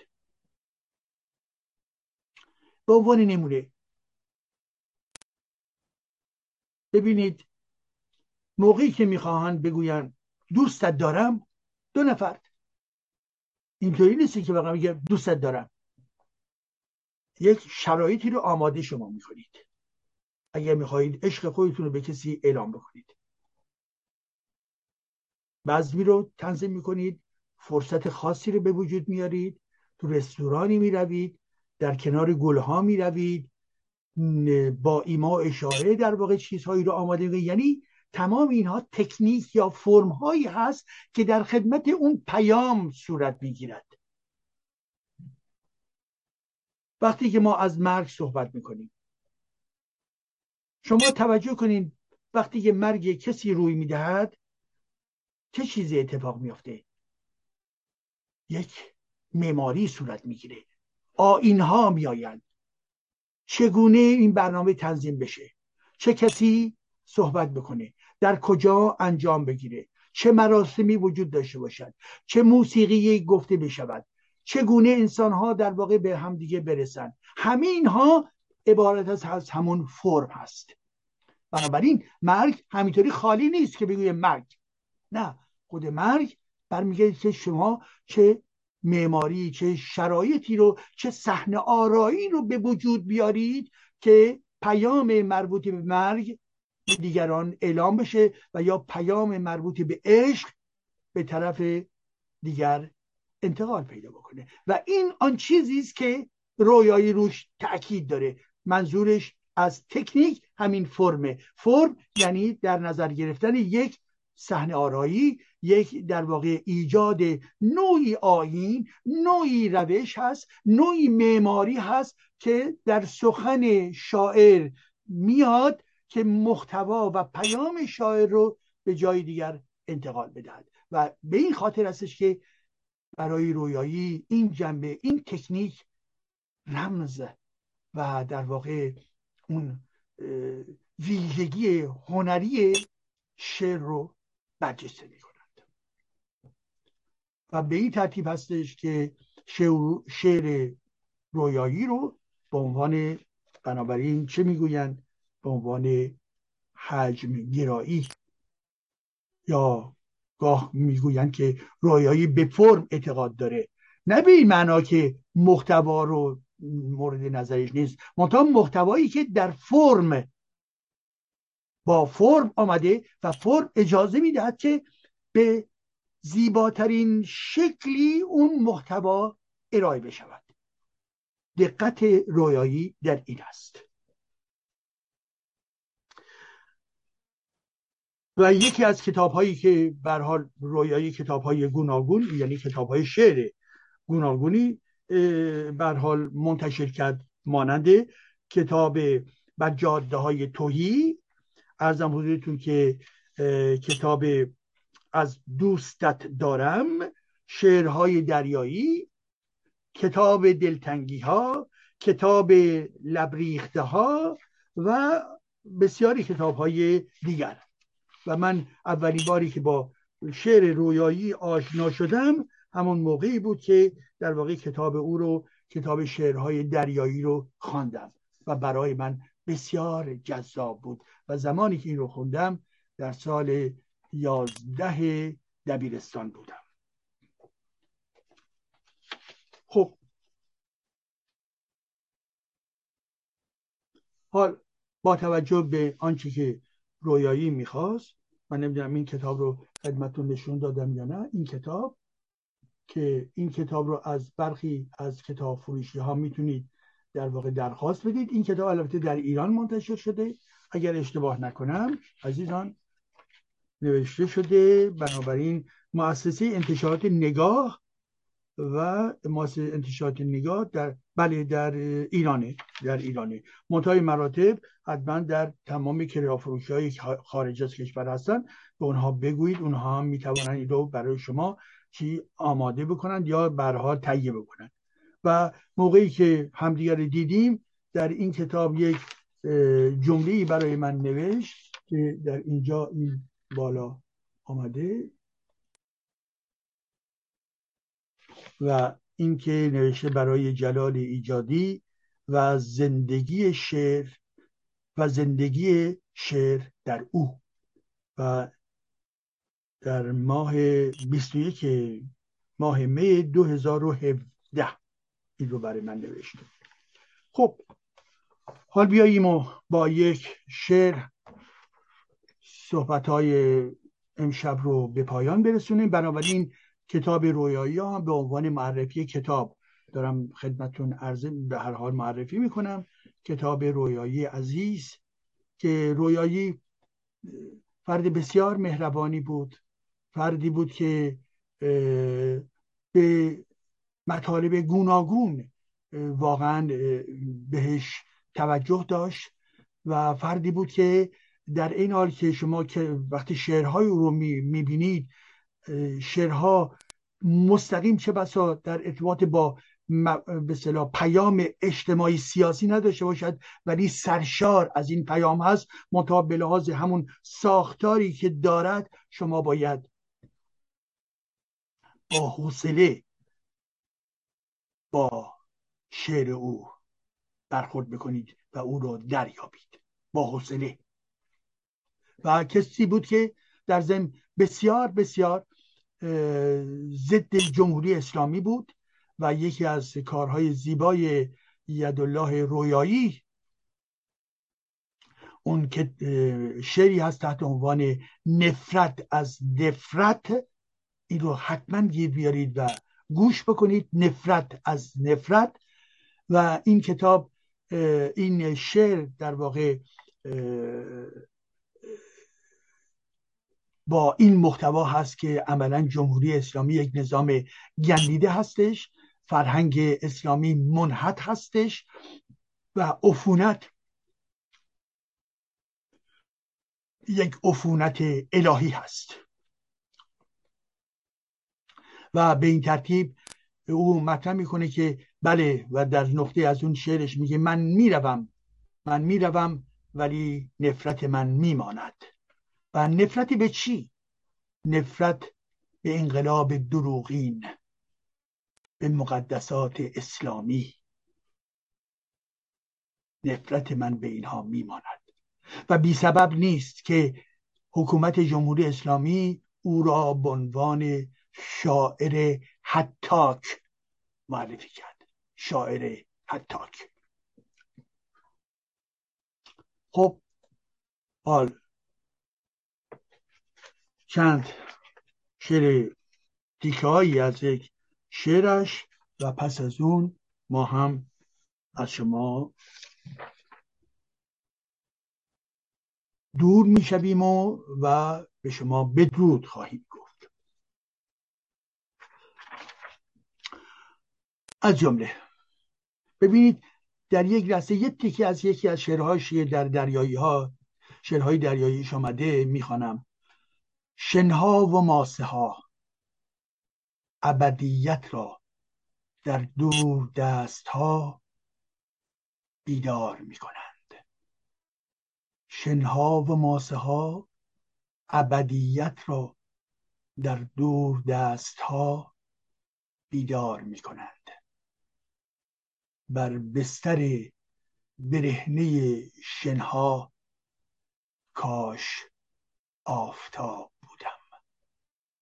بر بستر برهنه شنها کاش آفتاب بودم. مضمون و پیام این با معماری رویایی. و یک شعر کوتاه دیگر و پس از اون به صحبت امشب خاتمه میدیم. سکوت دست گلی بود میان هنجره من. ترانه ساحل نسیم بوسه من بود و پلک باز تو بود.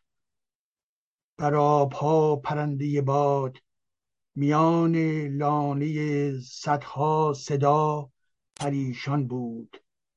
بر آبها پرنده بیتاقت بود. صدای تندر خیس و نور نور تر آزرخش در آب آینی ساخت که قاب روشنی از شعله های دریا داشت. نسیم بوسه و پلک تو و پرنده باد. شدند آتش و دود. میان هنجری من. سکوت دست گلی بود. به این ترتیب دوستان گرامی صحبت ما گفتگوی ما به پایان می‌رسه.